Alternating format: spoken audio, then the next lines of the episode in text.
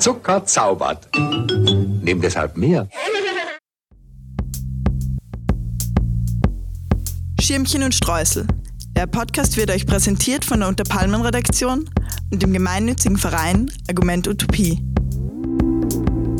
Am 6. Dezember 2019 veranstaltete die Zeitung Unter Palmen vom Verein Argument Utopie eine Podiumsdiskussion in Wien. Das Thema des Abends Perspektive gewinnen, Schritte zum Aufbau einer starken Linken, folgte auf ein Interview der fünften Zeitungsausgabe. Es diskutierten Vertreterinnen von der Plattform Radikale Linke, System Change Not Climate Change und der Jungen Linken. Ähm, ja, vielen Dank. Auch von mir ein herzliches Willkommen. Schön, dass der Raum so dermaßen voll ist heute Abend. Ähm, ich möchte mich auch ähm, für, das Podium an, für das Podium bedanken, dass ihr euch heute Zeit genommen habt.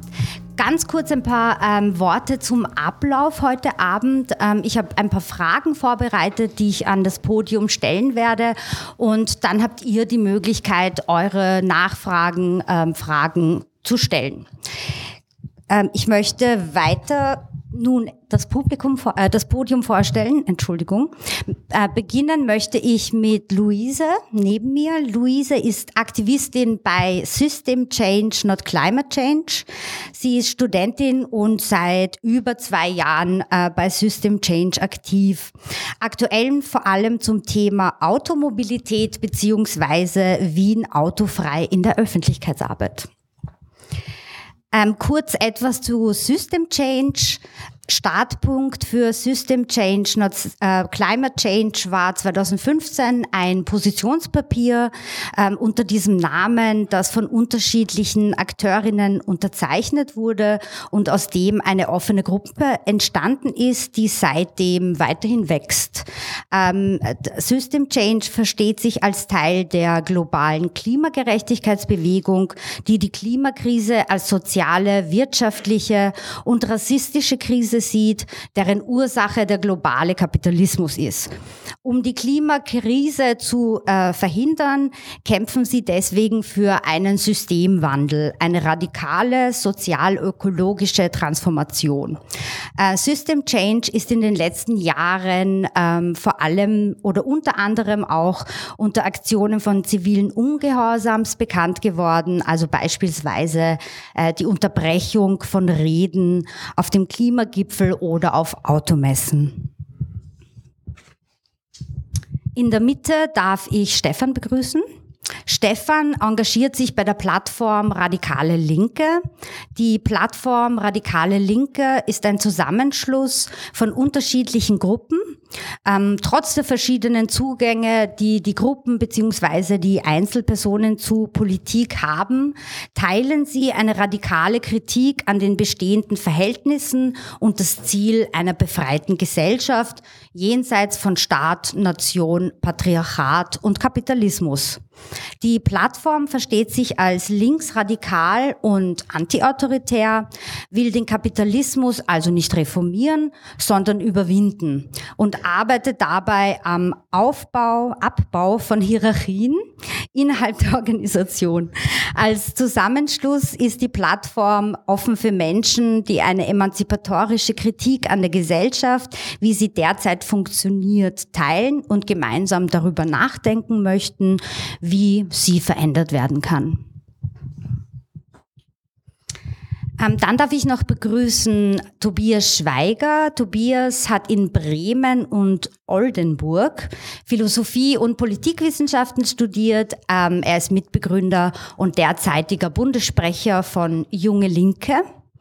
Ähm, daneben ist er in der politischen Bildungsarbeit beschäftigt. Die Jungen Linken sind eine Jugendorganisation mit aktiven Gruppen von Wien bis Tirol. Die junge Linke wollen Menschen ermächtigen, Gesellschaft zu gestalten und ähm, die Hoffnung auf ein besseres Morgen zu stärken. Ähm, die jungen Linken haben sich weiter dem Aufbau einer neuen linken Partei in Österreich zum Ziel gesetzt. Einer Partei, die im Parlament vertreten und aber auch in der Gesellschaft verankert ist. Vielen Dank für euer Kommen.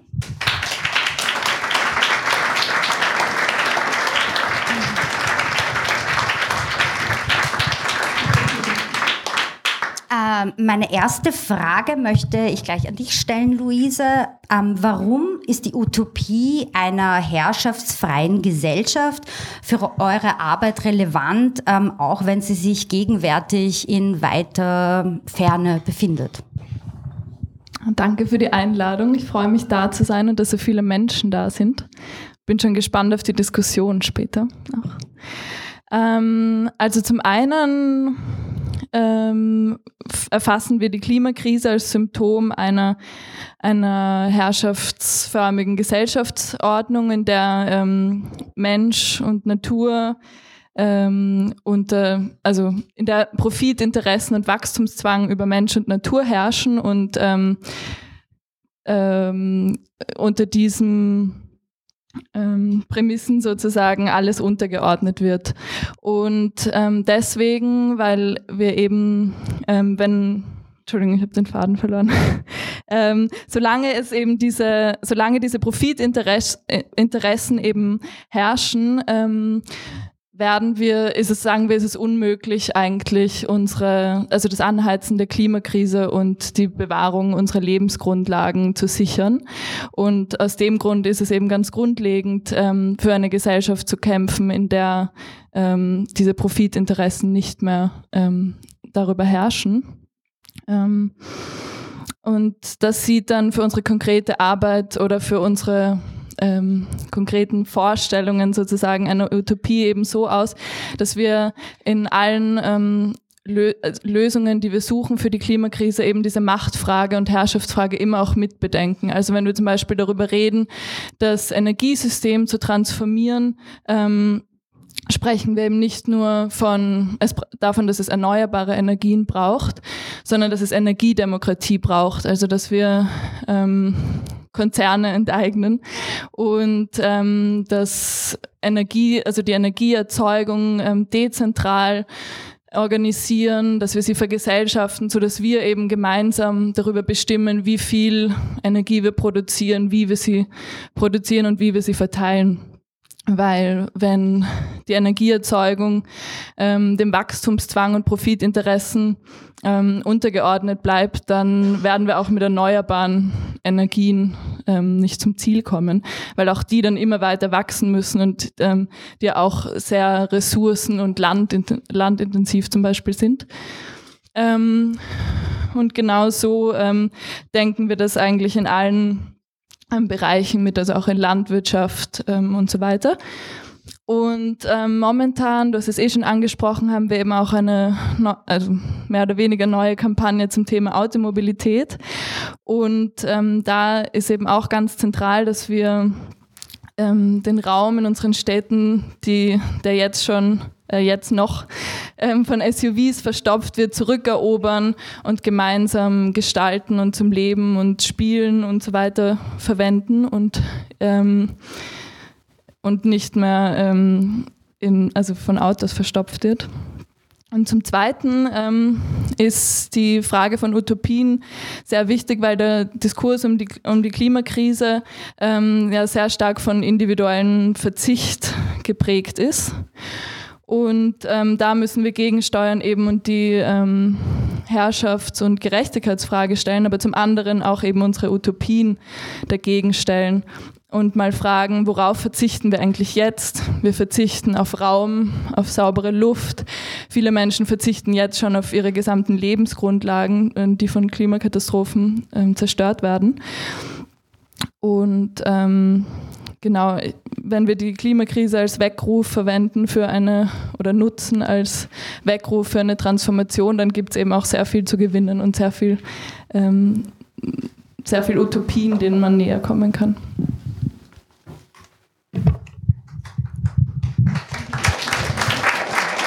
Es darf sehr gerne geklatscht werden. Stefan, wie habt ihr das, wie hält ihr das mit der Utopie? Ja, ich kann da eigentlich gleich anschließen. Also zuerst möchte ich vielleicht auch noch für die Einladung und die Möglichkeit hier zu sprechen bedanken. Natürlich euch auch für das zahlreiche Erscheinen. Ja, warum ist für uns, äh, sind Utopien für unsere politische Arbeit relevant? Also sind Utopien, die die Trostlosigkeit der bestehenden Verhältnisse als solche entblößen können, verglichen mit dem, was in der Zukunft möglich ist, also mit dem zukünftigen Versprechen einer Welt, die ganz anders ist. Utopien können die Zukunft zu einer die Gegenwart verändernden Kraft machen. Das haben die Autoren von Zukunft erfinden so formuliert, wo sie die Perspektive einer postkapitalistischen Gesellschaft entwerfen, frei von Lohnarbeit, vor allem im Zusammenhang mit den Prozessen von Digitalisierung und Automatisierung. Und es deutet auch schon an, dass es nicht um Utopismus geht, sondern um reale Möglichkeiten. Es geht auch nicht darum, sich den Kommunismus auszumalen, wie denn da alles dann so wäre, sondern das Zukünftige entsteht dadurch, was man nicht alles in der Gesellschaft hasst und verachtet, also durch Negation. Also es geht nicht darum, irgendwie ein Idealbild zu entwerfen und dann sich die Wirklichkeit nach dem dann zu richten hat. Und ich glaube, gerade in so trostlosen Zeiten wie diesen ist das Festhalten daran, dass diese Gesellschaft radikal veränderbar ist, enorm wichtig, damit auch jener Traum wachgehalten werden kann, den die erdrückende Last gesellschaftlicher Herrschaft der Menschheit versucht, so nachhaltig auszutreiben. Weil für die meisten Menschen gilt diese Gesellschaft ja als natürlich, also ist ihnen quasi zur zweiten Natur geworden, gilt als unveränderbar. Und da sie aber genau wissen, dass es ganz anders sein könnte, diesen Gedanken aber verdrängen müssen, weil die Veränderung so fern scheint, identifizieren sie sich mit der Herrschaft, um diese erträglicher zu gestalten. Ganz ähnlich so wie eine Gefangene ihre Zelle zu lieben beginnen lernt, weil nichts anderes mehr gelassen wird. Und diese gesellschaftlichen, diese gesellschaftlichen Verhältnisse erscheinen also, obwohl sie eigentlich Praxis menschlichen Handelns sind, die tagtäglich auch durch unser Handeln reproduziert wird, erscheint es als Praxis in einem anderen Aggregatzustand, als versteinert, als, als verknöchert. Und die einzelnen Menschen sind quasi zu einem Anhängsel einer übermächtig und auch verselbstständigt erscheinenden Maschinerie geworden. Und da gibt es einen sehr schönen Satz von Herbert Marcuse, der eindimensionale Mensch, wo er schreibt, dass der, unre also der unrealistische Klang dieser Behauptungen, damit meint er eben die Utopie einer herrschaftsfreien Gesellschaft, der unrealistische Klang dieser Behauptungen deutet nicht auf ihren utopischen Charakter hin, sondern auf die Gewalt der Kräfte, die ihrer Verwirklichung im Weg stehen. Und ich glaube auch, wenn diese Gewalt der Kräfte dieser Verwirklichung im Weg steht, müssen wir trotzdem an der realen Möglichkeit des Kommunismus festhalten, also einer Möglichkeit des Ende von Ausbeutung, Unterdrückung, ein Ende der Herrschaft des Menschen über den Menschen und eben die Perspektive auf eine klassen- und staatenlose Weltgesellschaft. Und wir müssen ganz offensiv dieser organisierten Traurigkeit des Kapitalismus unsere Erzählung eines besseren, eines guten Lebens für alle entgegenhalten und auch ganz klare Angebote im Hier und Jetzt schaffen, damit die Idee des Kommunismus nicht für immer eine Utopie, also ein Nichtort bleibt.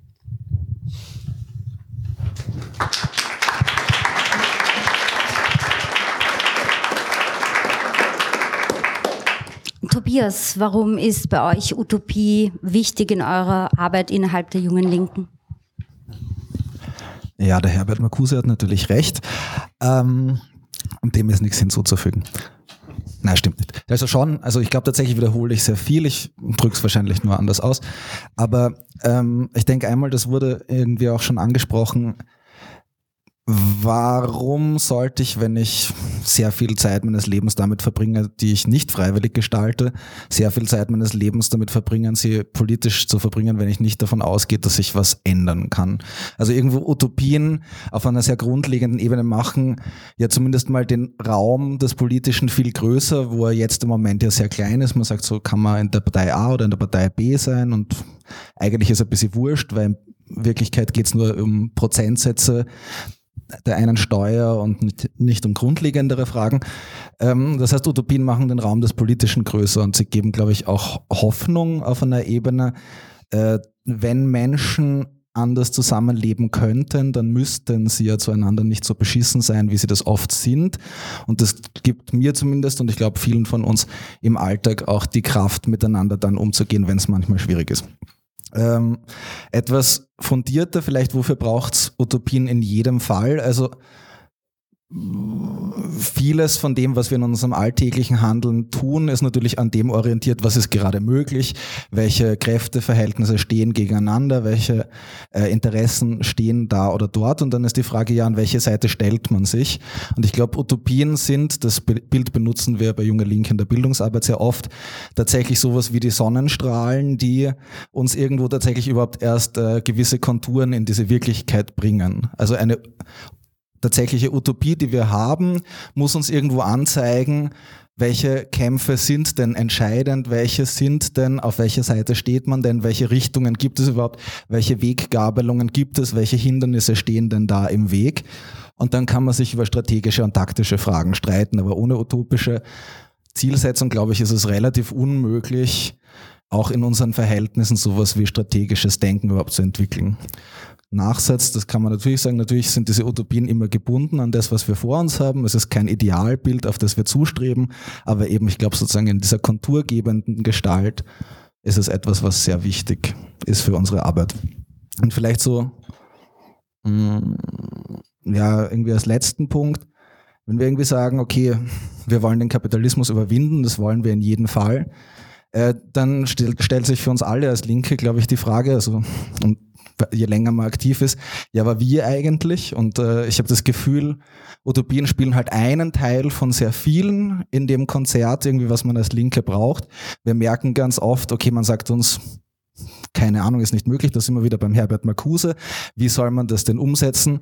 Und da spürt man wirklich die Gewalt, die den Leuten in den, auch in den Körper gefahren ist. Also wo der Hass dann schon auf die aufkommt, die noch daran glauben, dass es besser sein kann. Das sind Utopien natürlich irgendwo auch ein, irgendwo fast schon ein Mittel der Provokation, irgendwo andere Leute herauszufordern, über das hinaus zu wünschen. Aber sie haben natürlich auch ihre Grenze. Und ich glaube, das ist, was bei Junge Linke auch sehr wichtig ist. Wir glauben nicht, dass man quasi, wenn man ein Utopienpapier formuliert, dass die Leute darauf zustreben und sagen, ja, endlich sagt mal jemand, das wollen wir haben, sondern es ist eben etwas, was unser Handeln leitet, aber etwas, was mit sehr vielen anderen Momenten des Politischen verknüpft sein muss, überhaupt das Vertrauen äh, überhaupt als Linke auch wieder zu entwickeln, dass jemand, der mir eine Geschichte erzählt, dem muss ich sie ja auch glauben wollen. Das heißt, diese Beziehung, die wir zu Menschen aufbauen müssen, diese Nützlichkeit vielleicht auch, die wir als Linke entfalten müssen, ist etwas, was bei uns immer gegen, also neben die Utopie, neben die Frage der Überwindung des Kapitalismus gestellt wird.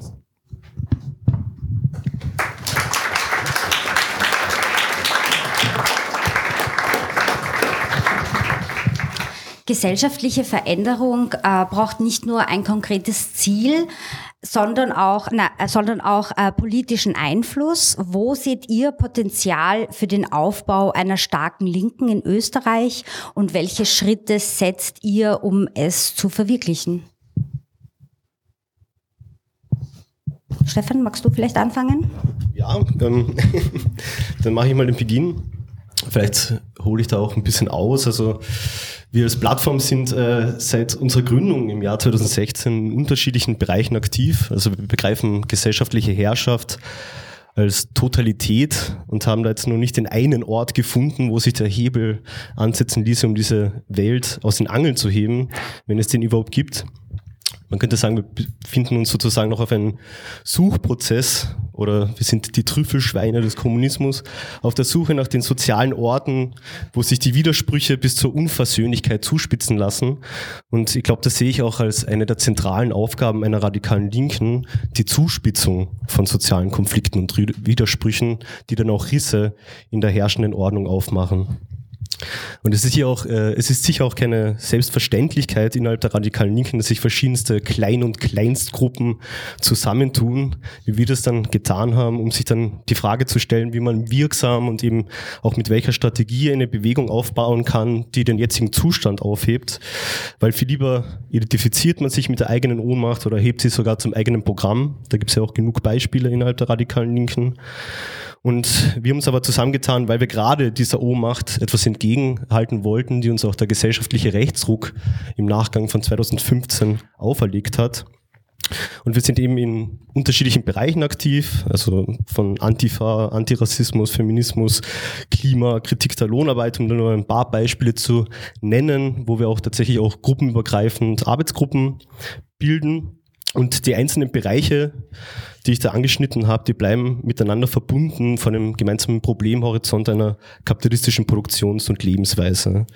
Und da versuchen wir, gemeinsam Schritte zu setzen, um etwas Neues aufzubauen. Das ist auch noch sehr ungewiss, was das sein soll. Das ist kein abgeschlossener Prozess. Da haben wir jetzt noch nicht das Strategiepapier entwickelt. Und deshalb kann ich auch, was ich hier erzähle, nur ist äh, vor allem ein individueller Zwischenbericht dieses Ganzen.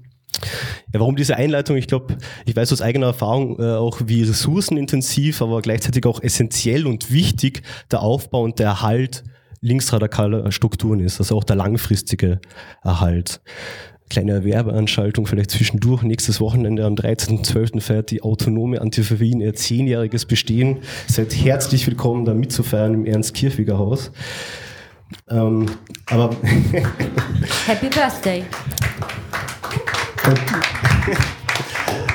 Aber das sehe ich tatsächlich auch zentral, für den, für, wenn man über Schritte für den Aufbau einer äh, Linken redet, also Organisierung. Organisierung ist tatsächlich zentral, um aus dieser Vereinzelung ausbrechen zu können und so auch, sowas auch wie Handlungsfähigkeit zu erlernen oder auch zu erfahren.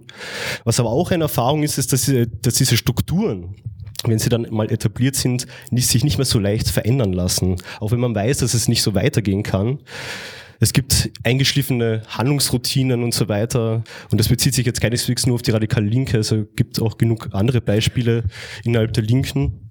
Und diese Strategiedebatten, die eigentlich eh schon seit Jahren noch geführt werden, die bleiben, glaube ich, so lange sinnlos, bis sie nicht auch irgendwann handlungsanleitend werden. Und deshalb, genau, führen wir die auch noch weiter. Ähm, aber um auf die gestellte Frage nochmal zurückzukommen, äh, was es auf jeden Fall braucht in Österreich, glaube ich auch, oder generell für eine starke Linke, für eine gesellschaftliche Linke, das sind soziale Bewegungen und soziale Kämpfe.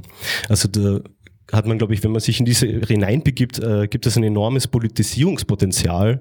Man ähm, kann da auch Erfahrungen sammeln, die enorm wichtig sind, vor allem wenn diese sozialen Kämpfe und soziale Bewegungen mit den bürgerlichen Routinen auch brechen, wo auch immer Protest hineinkanalisiert wird und dann sowas auch wie Unversöhnlichkeit ausstrahlen. Also das, was du auch an, äh, äh vielleicht, ich glaube, äh, bei der Ankündigung von System Change gemacht wurde mit so Akten des zivilen Ungehorsams oder wie das auch bei Ende Gelände ist. Also das, dieser kollektive Regelübertritt, das schafft tatsächlich echt äh, wahnsinnig wichtige Erfahrungen.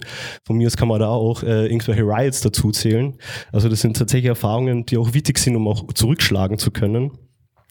Und dass diese sozialen Bewegungen in Österreich so wenig ausgeprägt sind, das hat vor allem historische Ursachen, würde ich meinen, die hier zu einer Herausbildung eines Untertanengeists, einer Autoritätshörigkeit und einer Staatsvergötterung geführt haben, die ihresgleichen sucht. Und diese sozialen Bewegungen, die lassen sich auch nicht einfach so initiieren oder vorhersehen. Das Aufkommen äh, oder Ausbleiben emanzipatorischer Bewegungen, das hängt auch nicht von Parteitagsbeschlüssen ab. Das zeigt ja, zeigen ja auch die aktuellen Kämpfe und Aufstände, die einen neuen weltweiten Protestzyklus, wenn man so will, eingeleitet haben, also vom Irak, Iran, Libanon, Chile bis nach Hongkong. Überall verwehren sich diese Aufstände der Repräsentation, haben sich auch fern von etablierten Parteien oder teilweise auch Gewerkschaften gebildet. Und was da auch auffällig ist, es geht auch nicht darum, dass da alle auf einen gemeinsamen Nenner gebracht werden, irgendwie so eine Einheit bilden, sondern gerade die Vielheit, die sich in diesen Protesten ausdrückt, bildet ihre explosive Mischung und den überschießenden Potenzialen wird dann auch sowas wie Spontanität und Autonomie sichtbar, was diese Kämpfe auch so schön macht. Abschließend vielleicht noch ein wichtiger Punkt zu der Frage, und ich glaube, das ist die Erkenntnis des reaktionären Umschlagens auch von Befreiungsversuchen. Also die Erkenntnis, dass die, dass die Menschen unter diesen Verhältnissen nicht nur geknechtete und erniedrigte, sondern auch verächtliche Wesen sind, wie das Marx in seinem kategorischen Imperativ ausgedrückt hat, dass es die materiellen Verhältnisse sind, die die ihnen Unterworfenen so roh machen, dass es also objektive Gedankenformen gibt, die der gesellschaftlichen Emanzipation im Weg stehen. Und das heißt, dass man sich nichts vormachen sollte. Also die Voraussetzungen für emanzipatorische linke Politik sind in Österreich aktuell schwierig. Es gibt hier einen rechtsnationalen und rassistischen Konsens in der Gesellschaft und die objektiv Unterdrückten und Ausgebeuteten, die haben auch nicht immer subjektiv das Interesse am Besseren. Viele bejahen ja die Herrschaft und manche wünschen sich sogar noch einen engeren Würgegriff der Macht. Es ist also nicht einfach nur damit getan, wie das ja teilweise auch so diskutiert wurde, ein bisschen mehr Sozialpolitik ins Zentrum zu rücken. Da verschwindet der Rassismus und Autoritarismus schon, sondern es ist schon als Herausforderung für ein linkes Projekt sehr ernst zu nehmen und deshalb ist Antifaschismus für unsere Organisierung auch ein wichtiger Bezugspunkt.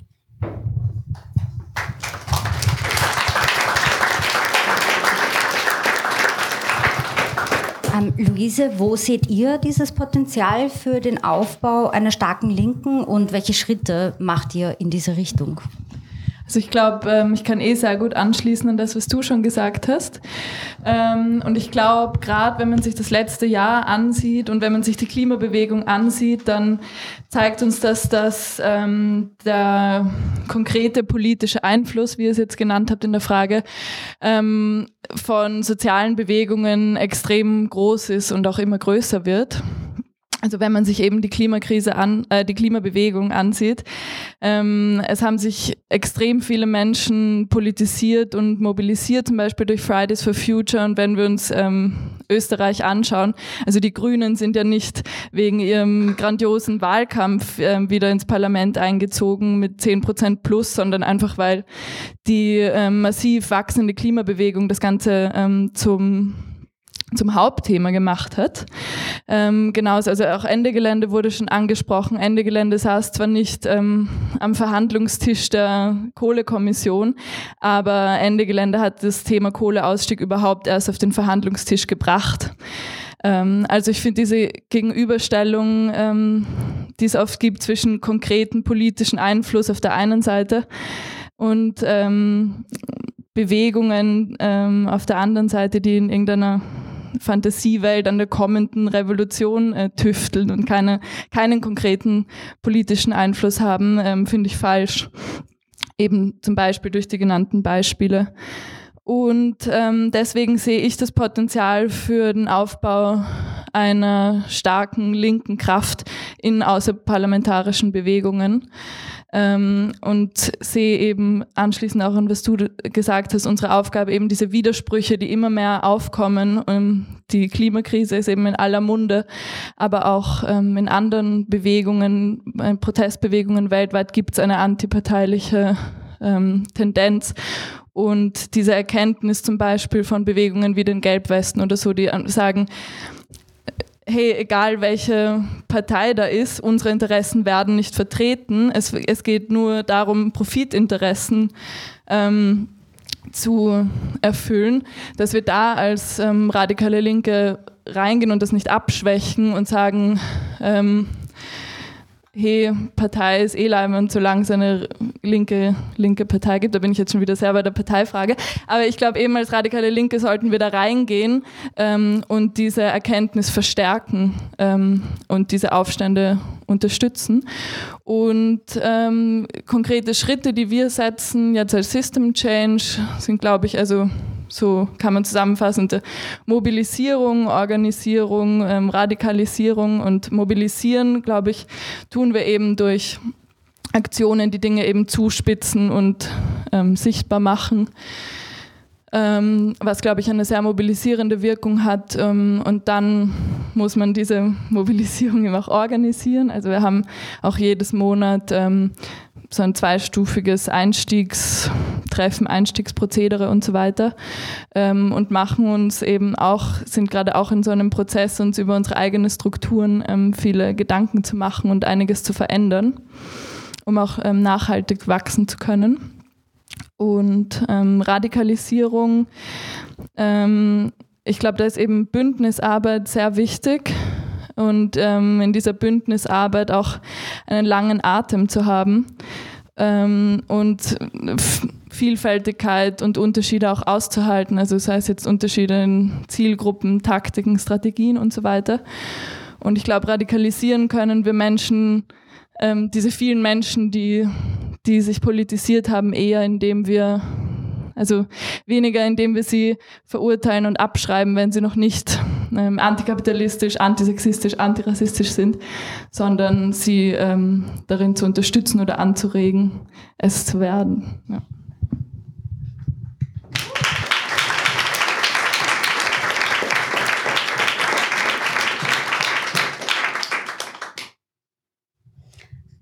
Ich schätze mal, du siehst das vielleicht ein bisschen anders.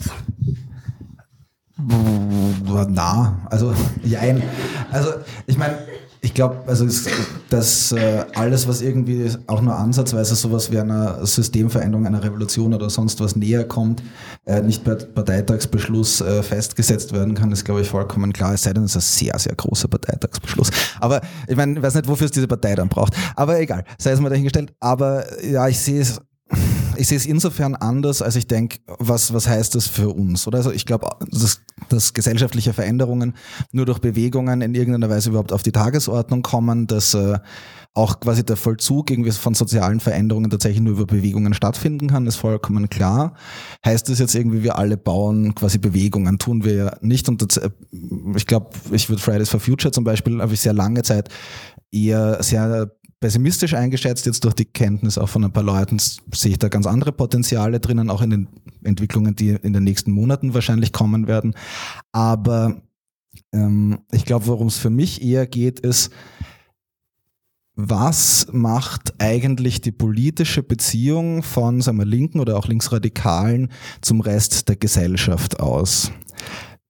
Das Hineinwirken in Bewegungen, das Zuspitzen davon, ich glaube, vollkommen korrekt. Also natürlich muss es irgendwie darum gehen, aber ich würde das jetzt mal eher als den Ausnahmezustand der politischen Praxis begreifen. Und gleichzeitig, glaube ich, ist auch die Frage dieses Hineinwirkens natürlich immer vor dem Hintergrund zu sehen, wer man denn selber ist. Also bei manchen Fragen kann man sich als kleine Gruppe sehr viel bewegen, bei anderen Fragen wahrscheinlich weniger und da braucht es sozusagen andere Formen der Organisierung. Da kommt man dann Richtung Parteifrage. Aber äh, vor allem würde ich mir tatsächlich die Frage stellen, okay, was, und ich, das ist das, was, was junge Linke irgendwo in der Arbeit auch erlebt, was, was macht wirklich so eine konkrete politische Beziehung zu Menschen aus, die, wenn ich ihnen sagen würde, sozusagen bist du für linke Positionen zugänglich, wahrscheinlich vor allem den Mittelfinger zur Verfügung hätten. Und das ist etwas, wo ich jetzt vielleicht ein, zwei Erfahrungen aus dem Wahlkampf in Salzburg referieren würde. Ja, Leute hassen Parteien tun sie. Und zwar aus guten Gründen. Also da geht es vor allem um viele Leute, die nicht wählen gehen. Also das sind nicht mal Leute, die die FPÖ wählen, obwohl es auch da Affinitäten gibt, ähm, sondern die einfach gar nicht mehr wählen gehen, weil sie davon ausgehen, dass es eh alles wurscht ist. Das sind vielfach Leute, die, wenn man jetzt quasi so schematisch, irgendwo so semi, semi-soziologisch sagen will, Klassenzugehörigkeit, Arbeiterinnen, Ex-Arbeiterinnen, keine Ahnung, aber Leute, die de facto einfach nicht wählen, was so circa 20 Prozent der österreichischen Wählerinnenschaft sind zum Beispiel.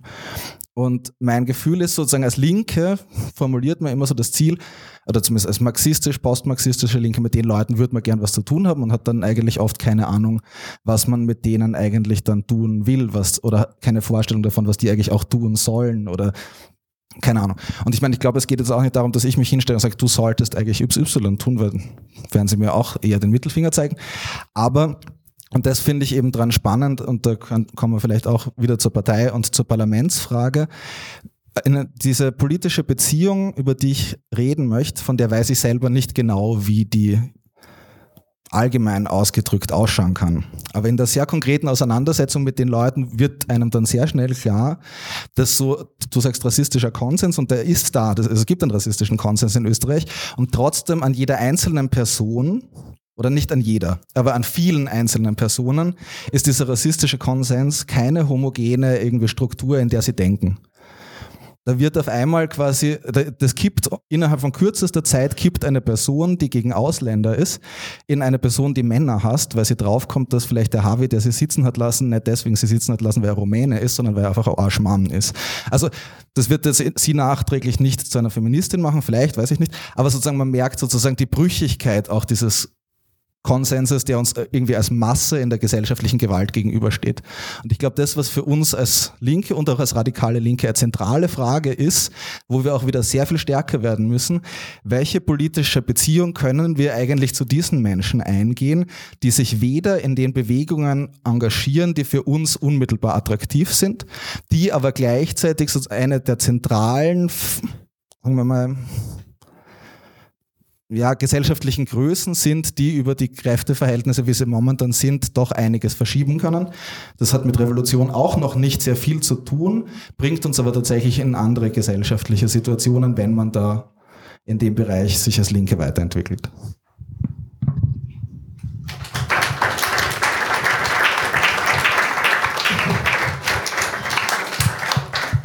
Beim Thema Wahlen scheiden sich die Geister Ähm, welche Chancen, Grenzen und Gefahren seht ihr jeweils in der parlamentarischen Politik? Tobias, magst du gleich weitermachen? Ja, urgern. Also, ta, ta, also, also dann, dann, dann fange ich damit gleich an. Ganz viele Gefahren, also ganz schlimm. Also ich komme ja ursprünglich aus der, oder also bin über die linksradikale Szene zu den Grünen gekommen, das ist vielleicht ein Umweg gewesen, aber kam, ja, ich jeder macht Fehler im Leben. Ähm, aber, und habe dort gesehen, also sozusagen, da sieht man alles, was falsch ist. Aber das Ding ist, ich würde zumindest bei den Grünen in Österreich auch sagen, das Ding ist, die waren vorher schon falsch, ehrlich gesagt. Weil so, das ist so ein Mythos, dass die eigentlich so als Bewegungspartei in die, ins Parlament gekommen sind und dort dann erst kaputt gegangen sind. Die hatten ganz krude Vorstellungen davor schon. Deswegen taugen sie eigentlich gar nicht so als gutes Beispiel dafür, was mit emanzipatorischen Bewegungen und Parteien passieren kann, wenn sie ins Parlament kommen und die Sogkräfte davon, ich schätze, ihr werdet sie noch sehr äh, plastisch beschreiben, was eigentlich alles im Parlament passieren kann. Ich würde sagen, die größte Gefahr für eine Linke im österreichischen Parlament wäre ja momentan, dass österreichische Parlamentspolitik so fad ist, dass man an der falschen Stelle einschlaft und dann seine Geldtasche verliert. Ähm, weil es ist einfach wirklich sozusagen, was ist da zu holen? Oder? Also wir als junge Linke würden argumentieren, natürlich braucht es das Parlament als eine der zentralen Bühnen, weil du de facto einen Platz im ORF gebucht hast und den schauen halt immer noch relativ viele Leute und du kannst auf dieser Ebene ganz andere Sachen machen und mit einzelnen Initiativen auch wiederum als linke Nützlichkeit entwickeln für Menschen, die eigentlich dir sonst gar nicht zuhören. Das ist vielleicht die eine Sache, aber gut, ist dieser Bühnencharakter so interessant? Weiß ich nicht. Viel interessanter scheint mir in Österreich zu sein, dass man wiederum, um auf diese politische Beziehung zu diesen Menschen zurückzukommen, die ich schon angesprochen habe, die interessieren Wahlen schon sehr wenig, aber es ist das, was Sie sich unter Politik vorstellen. Es ist tatsächlich der Zeitraum, wo es um Wahlen geht, wo Sie ansprechbar sind, zwar meistens zuerst negativ und so schleicht ich, brauche ich nicht, aber es ist eine für sie verständliche Form von Politik, auf die sie in irgendeiner Weise reagieren. Zuerst ablehnen, dann vielleicht doch interessiert oder auch nicht. Und ich glaube, das Potenzial in Österreich ist fast, ich weiß nicht, ob das ein Potenzial ist, mir scheint es teilweise eher eine Unumgänglichkeit zu sein, weil in allen strategischen Debatten, die ich in Österreich kenne, die sich beziehen auf einen linke Politik, die das Parlament eher außen vor lässt, habe ich das Gefühl, man wünscht sich, Österreich wäre wie Barcelona oder Italien. Und Österreich ist aber nicht wie Barcelona oder Italien.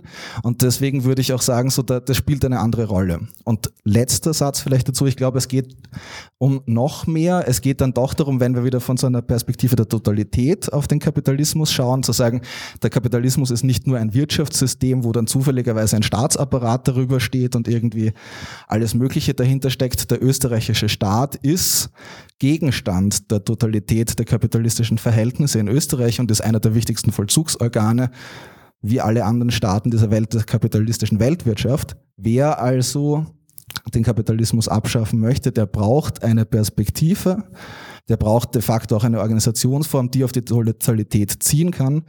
Und ich glaube, die Partei ist die Form, die auf die Totalität der Verhältnisse deswegen zielen kann, weil sie sowohl diesseits wie jenseits des Parlaments tätig ist. Alleine kann sie es definitiv nicht und überwinden kann sie den Kapitalismus auch nicht, aber sie hat so eine Bezugsform, die auch für Bewegungen von großer Bedeutung ist.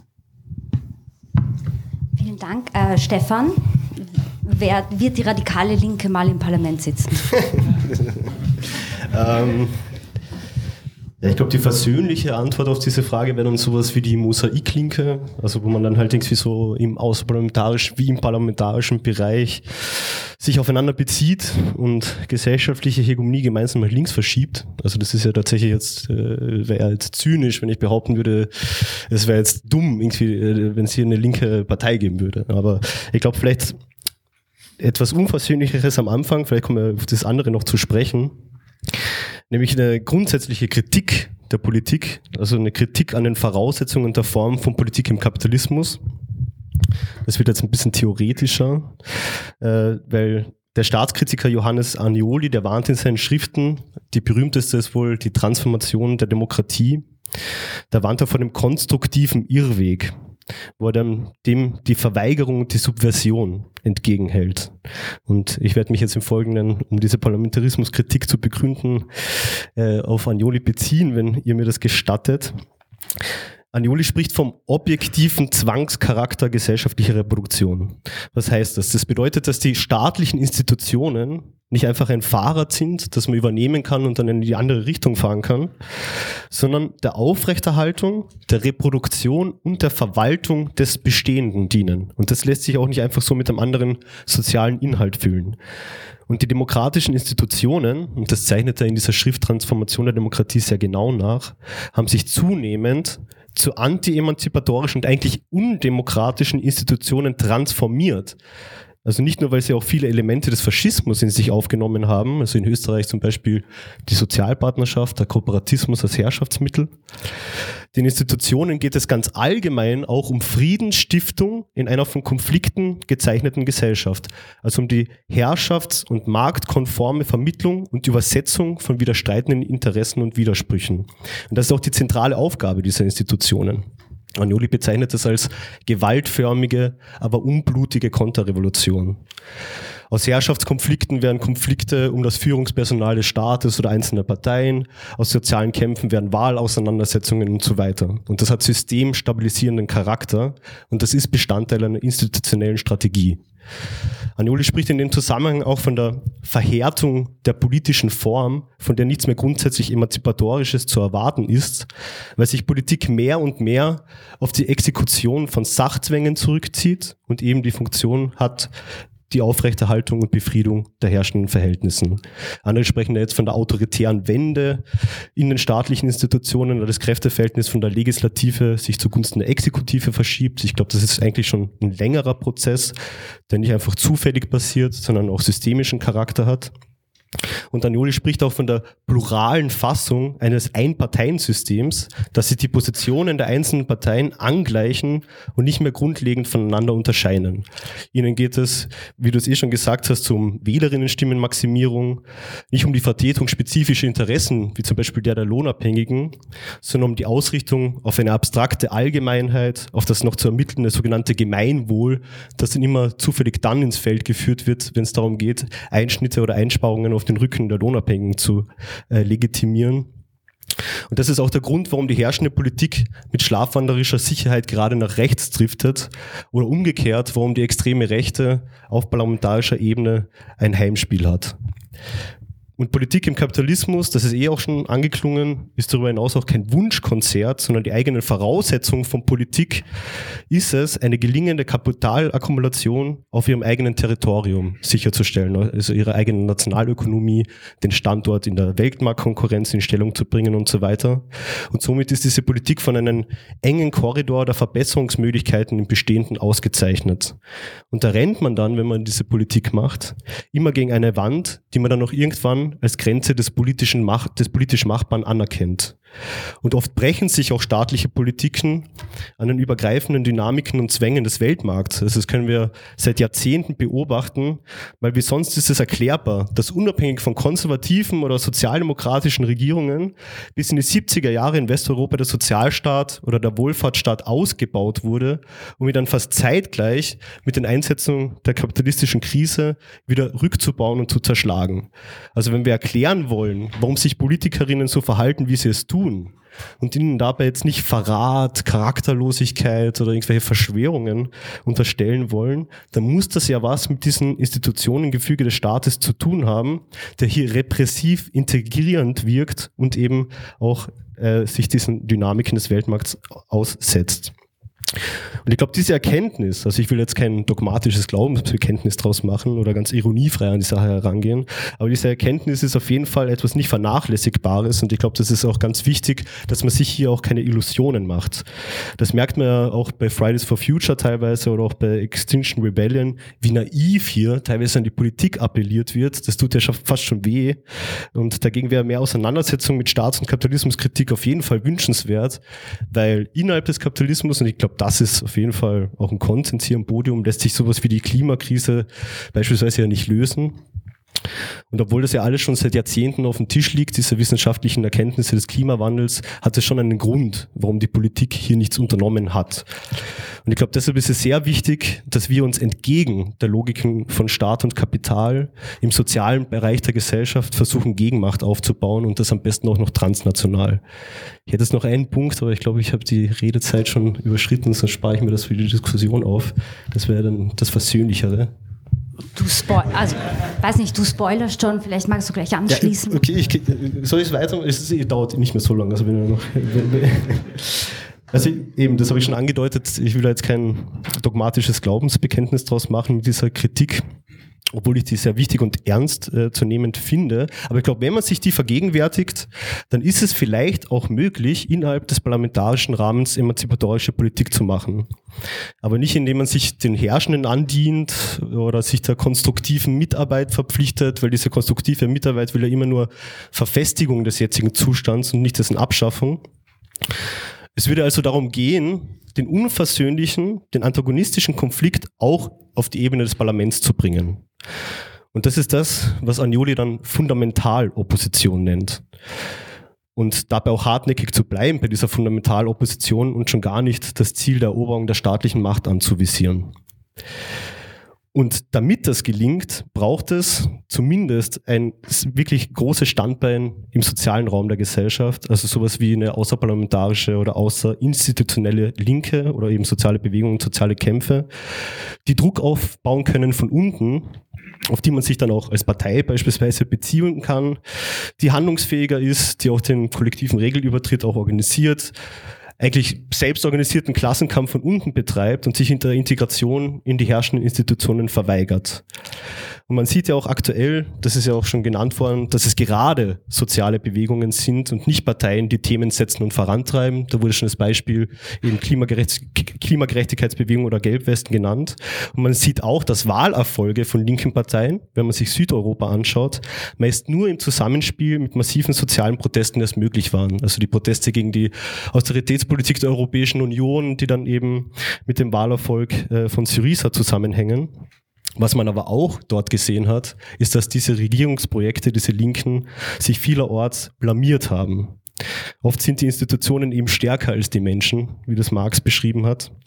Und was hier wirklich erschreckend ist, dass man aus diesen Niederlagen nicht lernt. Da sagt man, oh, Alexis Tsipras, da haben wir unsere ganze Hoffnung reingesteckt und jetzt hat das verkackt. Ähm, jetzt schauen wir alle auf äh, Jeremy Corbyn, der wird das jetzt besser machen. Also das ist mir unverständlich. Und wenn man aus diesen Niederlagen nichts lernt, dann machen die auch einen irgendwann dumm. Vielen Dank. Luise, welche Chancen, Grenzen und Gefahren der Applaus wurde nachgereicht. Äh, welche Chancen, Grenzen und Gefahren seht ihr jeweils ähm, in parlamentarischer Politik? Also du hast ja vorher, ähm, Tobias, gesagt, es ist Parteien, das ist halt die, die Vorstellung, die die Menschen von Politik haben. Und ähm, ich glaube, es ist genau diese Vorstellung, die wir verändern wollen. Und ähm, das ist deswegen unser Fokus darauf sein müsste, eben gerade Widersprüche und Konfliktlinien eben zuzuspitzen, wie zum Beispiel ähm, schon wieder ein Beispiel aus der Klimagerechtigkeitsbewegung ähm, im Hambacher Forst, weil da wurde zum Beispiel sichtbar, dass, also obwohl die Mehrheit der Deutschen ähm, dagegen war zu roden und obwohl sich da Zehntausende der Rodung in den Weg gestellt haben, dass der Staat und ähm, die Polizei die Profitinteressen von einem einzigen Konzern schützen und die Demonstrierenden ähm, hinausprügeln. Und da kann man zum Beispiel auch eben ähm, diese Absurdität von nationalen Grenzen und Grenzregimes darstellen. Ich meine, ähm, das rheinische Braunkohlerevier ist die größte CO2-Schleuder von ganz Europa. Und es ist absurd, dass ähm, ein Staat beziehungsweise ein Konzern da die, das einzige Mitspracherecht irgendwie darüber erlangt. Ähm, und ich glaube, als Linke ist es unsere, haben wir zwei Aufgaben oder viele Aufgaben, aber erstens mal sichtbar zu machen, dass, dass das jetzige System ähm, beschissen ist und unsere Welt gegen die Wand fährt. Und das können wir nicht, indem wir uns ins Parlament setzen und auch nicht in die Elefantenrunde im ORF, obwohl uns da vielleicht viele Menschen zuhören. Ähm, Und das Zweite ist eben die Alternativen oder die Utopien, über die wir schon geredet haben, glaubwürdig zu machen. Und ähm, das können wir auch nicht, indem wir als Partei ähm, versuchen, top-down Gesetze zu verabschieden, weil unsere Utopie oder ähm, zumindest meine oder ich, glaube auch von vielen anderen Menschen in System Change, ist ja eine Welt, in der wir selbst ähm, alle Politik machen, in der wir unsere Arbeitsplätze, unsere Kindergärten, unsere dann autofreien Kretzel ähm, selber und Städte selbst ähm, organisieren und verwalten und Entscheidungen treffen. Und deswegen müssen wir uns auch schon jetzt so ähm, bottom-up organisieren ähm, als Graswurzelbewegungen, glaube ich. Ähm, genau. Ähm, ich glaube, das ist mein Schlusswort dazu. Ja, vielen Dank.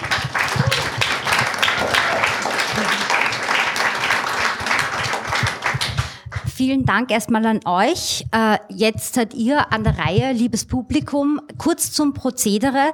Es gibt hier ein Mikrofon mit einem bisschen einem längeren Kabel, aber falls ihr euch da sozusagen äh, ein bisschen weiter noch hinten befinden solltet, wäre es vielleicht praktischer, da wir aufzeichnen, wenn ihr nach vorne kommen würdet.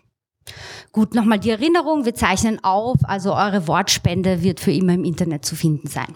Aber das soll euch bitte nicht abhalten. Beziehungsweise, wenn ihr nicht immer im Internet zu finden seid, euch sagt es dazu, dann wird es auch nicht passieren. Genau, Entschuldigung. Bitte sehr.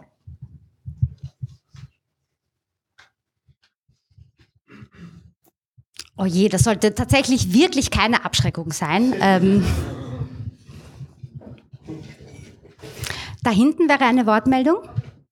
Okay, ähm, ich habe das Gefühl, wir denken und besprechen das oft in urbanen Kontexten, also urbanen Kontexten. Seht ihr das vielleicht als Herausforderung, das irgendwie im ländlichen Bereich zu organisieren und zu mobilisieren und Denkweisen noch mehr zu ändern? Ja, ich würde gleich darauf antworten, weil ähm, ich so als einen unserer größten Schwachpunkte, glaube ich, sehe, dass wir halt sehr ähm, Wien basiert und auch sehr ähm, studentisch und weiß sind. Ähm, und das ist auf jeden Fall eine ziemlich große Herausforderung und auch eine Notwendigkeit, eben mehr ähm, lokal irgendwie zu organisieren und größer zu werden. Ähm, genau, das wollte ich auch vorher nochmal fragen, weil ich glaube, die, die junge Linke ist ja ziemlich erfolgreich darin, auch ähm, oder kannst du vielleicht mehr darüber sagen. Ähm, und aber ich würde eben fragen, warum ähm, kann man das nur als Partei oder ähm, was hat die Parteiförmigkeit damit zu tun von dieser ähm, politischen Beziehung, die du, von der du gesprochen hast und die man irgendwie aufbauen muss? Ähm, warum sollte man das nur als Partei können und nicht als Graswurzelbewegung zum Beispiel? Ähm, vielleicht ganz kurz, weil du die erfolgreiche Arbeit angesprochen hast. Also Junge Linke hat tatsächlich äh, beschlossen, dass quasi der Erfolg von unserem Projekt daran gemessen wird, ob wir Junge Linke quasi jenseits der großen Städte von Wien, Graz, Linz etablieren können oder nicht. Also nicht deswegen, weil das irgendwo ähm, Wien oder Graz nicht relevant wären. Natürlich, ich meine, Österreich ist irgendwie das Land mit einer der größten Metropolen mit 25 Prozent oder 20 bis 25 Prozent der Menschen Österreichs, die in Wien wohnen und gleichzeitig eines der ländlichsten Länder, wo fast 50 Prozent der Menschen in Städten unter 10.000 Einwohnern wohnen. Das ist eine Diskrepanz, die es sonst kaum wo gibt und nirgendwo sonst wie in diesen 50 Prozent ist die rechte Mehrheit so klar abgesichert wie dort. Und in vielen unter 10.000 Einwohner Dörfern gibt es eine linke Person vermutlich, aber auf jeden Fall keine Linke, die als politischer Akteur auftritt. Und so erfolgreich sind wir nun auch wieder nicht dort aktiv zu sein, aber es ist tatsächlich für uns etwas, wo wir sehr viel Zeit investieren, dass wir mehrmals irgendwie im Monat dann Leute zumindest aus Ober, also aus Linz nach Rohrbach oder nach Gmunden fahren, um dort die spärlichen Kontakte, die man hat, zu regelmäßigen Treffen irgendwie auch zu unterstützen. Und das ist eine große Arbeit, die wir irgendwie machen. Das ist halt beschwerlich und sozusagen stößt auch sehr schnell an personelle Grenzen, weil ich meine, wir haben in Österreich circa 250 zahlende Mitglieder, vielleicht 500 aktive, wenn man so großzügig rechnet, wer zwei bis dreimal zum Stammtisch oder sowas kommt, ist aktiv. Ähm, warum sollte man das nur als Partei können? Naja, Junge Linke kann es ja auch und wir sind keine Partei in dem Sinn, also als Jugendorganisation. Ähm, ich, ich weiß nicht, ob das jetzt sehr ich glaube, es wird halt sehr schnell sehr spekulativ. Also ich glaube, man, man führt die Debatte immer mit sehr konkreten Menschen vor Augen, oder?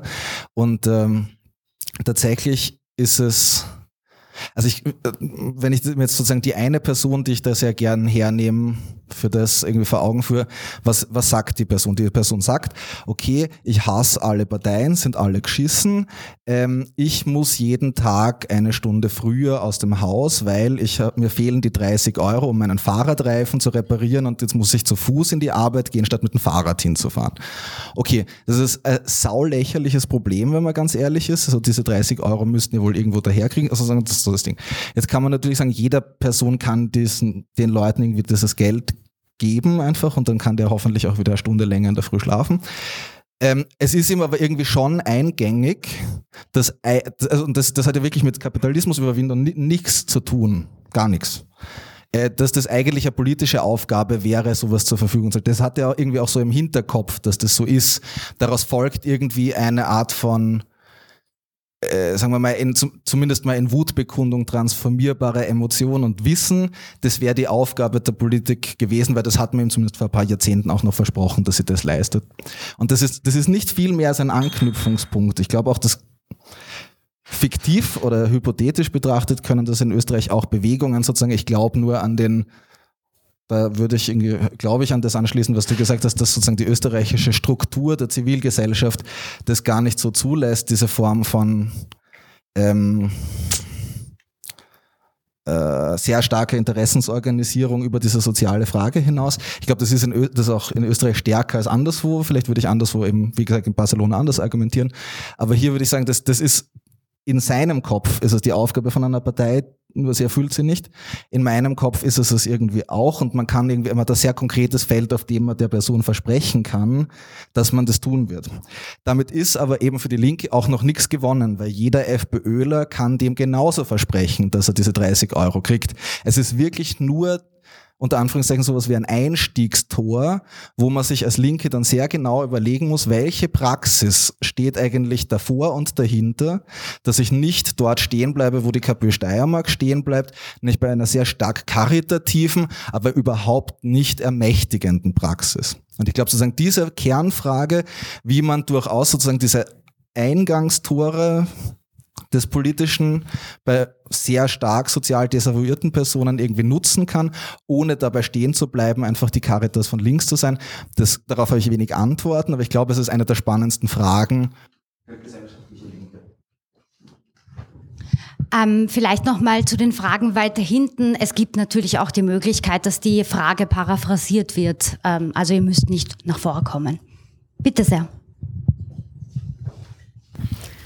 Okay, ich habe eine Frage an die Plattform Radikale Linke und an die junge Linke Wien. Heute wurde ja bekannt, dass sich eine neue Partei in, innerhalb von Wien gründen wird, äh, genannt Links. Und mich würde interessieren, was ihr dazu ähm, sagt, beziehungsweise prognostiziert, ob ihr eine Prognose habt, eine mögliche, ob, ähm, ob das eine schlechte Idee ist, weil es zum Beispiel eh die KPÖ Plus gab oder genau die KPÖ eigentlich gibt als linke Partei. Und ja, das würde mich interessieren. Meine Prognose magst du nicht haben. Okay, also ich muss ganz kurz, also ich probiere ganz kurz, äh, muss ganz ein bisschen ausholen. Und zwar ähm, wäre meine Frage, ähm, ergibt sich so aus einem Gespräch, was ich mit einer Aktivistin von Welcome United hatte. Also für Leute vielleicht, die nicht kennen, was das ist, das ist ein, ein ähm, eine Selbstorganisierungsplattform von Migrantinnen in, äh, in Deutschland, die jetzt auch gerade vor allem in, in Sachsen zum Beispiel aktiv sind, um dort halt äh, Initiativen und auch Einzelpersonen zu unterstützen und zu vernetzen und genau das aufzubauen. Und ähm, mit einer Aktivistin von denen hatte ich ein Gespräch, die also jetzt mal ganz frei zitiert, sich darüber aufgeregt hat, gemeint, okay, es geht immer darum, man muss irgendwie die Leute erreichen, auch wenn sie ein bisschen rassistisch sind und das muss man, da muss man irgendwie durch und so weiter und so fort. Und zumindest, ähm, und ihr Gefühl ist, dass darüber ganz oft ein bisschen vernachlässigt wird, das Bündnis mit denen nochmal viel aktiver zu suchen, die eigentlich zum Beispiel von Rassismus betroffen sind. Ähm, Genau, und ich glaube, dass, also sie hat jetzt gerade vor allem von ihren Erfahrungen in Deutschland geredet, aber ich glaube, das ist was, was man schon auch auf Österreich übertragen kann. Und da hätte ich gerne mal, ähm, genau, gerne von allen, die darauf antworten wollen, so ein paar Gedanken zu. Gut, ähm, also die erste Frage hat sich gerichtet nach der Gründung der Partei äh, Linke, Links, Entschuldigung. Ähm, und die zweite Frage war ähm, sozusagen die äh, nach Bündnissen mit jenen die von Rassismus betroffen sind und die einfach auch mehr einzubinden. Wer möchte? Die Bündnisfrage. Ich glaube, dass es extrem wichtig ist, ähm, Bündnisse zu suchen und was du jetzt auch angesprochen hast, eben mit Welcome United bei den Bündnissen eben auch nicht nur darauf zu schauen, zum Beispiel zu sagen, okay, wir sind als ähm, Klimabewegung zu weiß, deswegen brauchen wir ähm, POC, sondern ähm, oder wir brauchen äh, die Arbeitenden, die noch nicht bei uns vertreten sind und nur zu schauen, die quasi für unsere Interessen, die ja eh auch, also ihre Interessen sind, ähm, zu äh, mobilisieren, sondern auch zu schauen, okay, wie können wir jetzt auch deren ähm, Kämpfe unterstützen und wie können wir das, ähm, können wir uns da gemeinsam, gemeinsam stärker werden und unsere Kämpfe jeweils unterstützen gegenseitig. Ähm, was ich vorher gemeint habe, ich denke, daran hat deine Frage auch angeschlossen, ist, ähm, also wir sollten uns auf jeden Fall von Rassismus, Sexismus, Antisemitismus und so weiter distanzieren.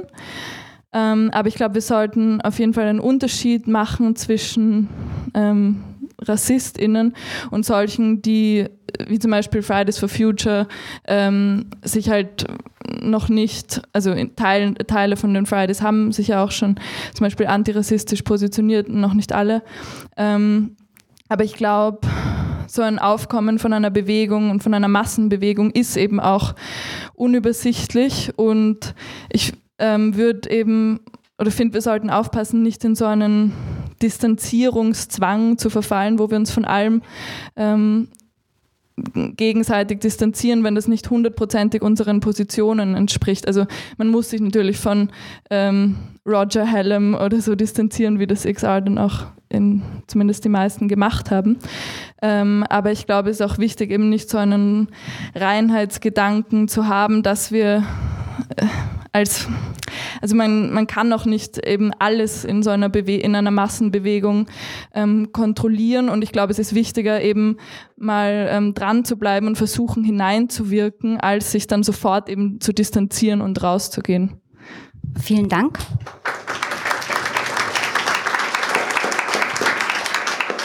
Stefan, bitte.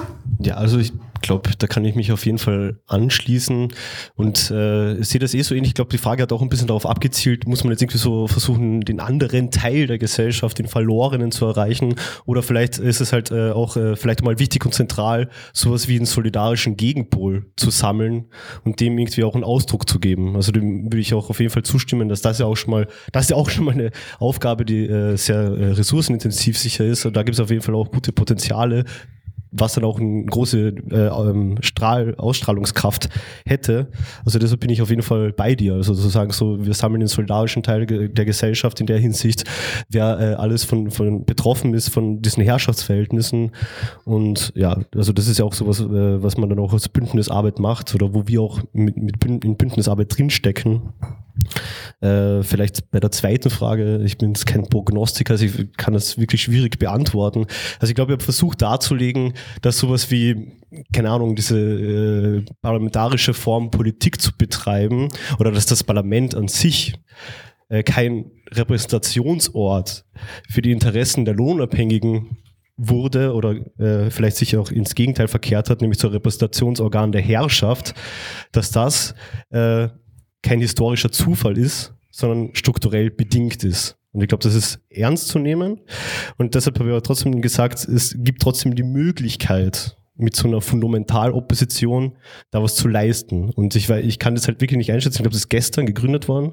Ich weiß nicht, ob die, ich glaube, die haben gar kein Programm oder sowas. Ich weiß gar nicht, ob das jetzt äh, eine, weiß nicht, ein bisschen ernster genommene Sozialdemokratie werden soll oder halt tatsächlich irgendwie so ein Versuch ist, auch einen antagonistischen Konflikt irgendwie auch sichtbar zu machen. Und die Frage ist halt schon, ob halt äh, parlamentarische Parteipolitik abseits sozialer Bewegungen möglich ist. Ich würde das verneinen. Ich glaube, das braucht's.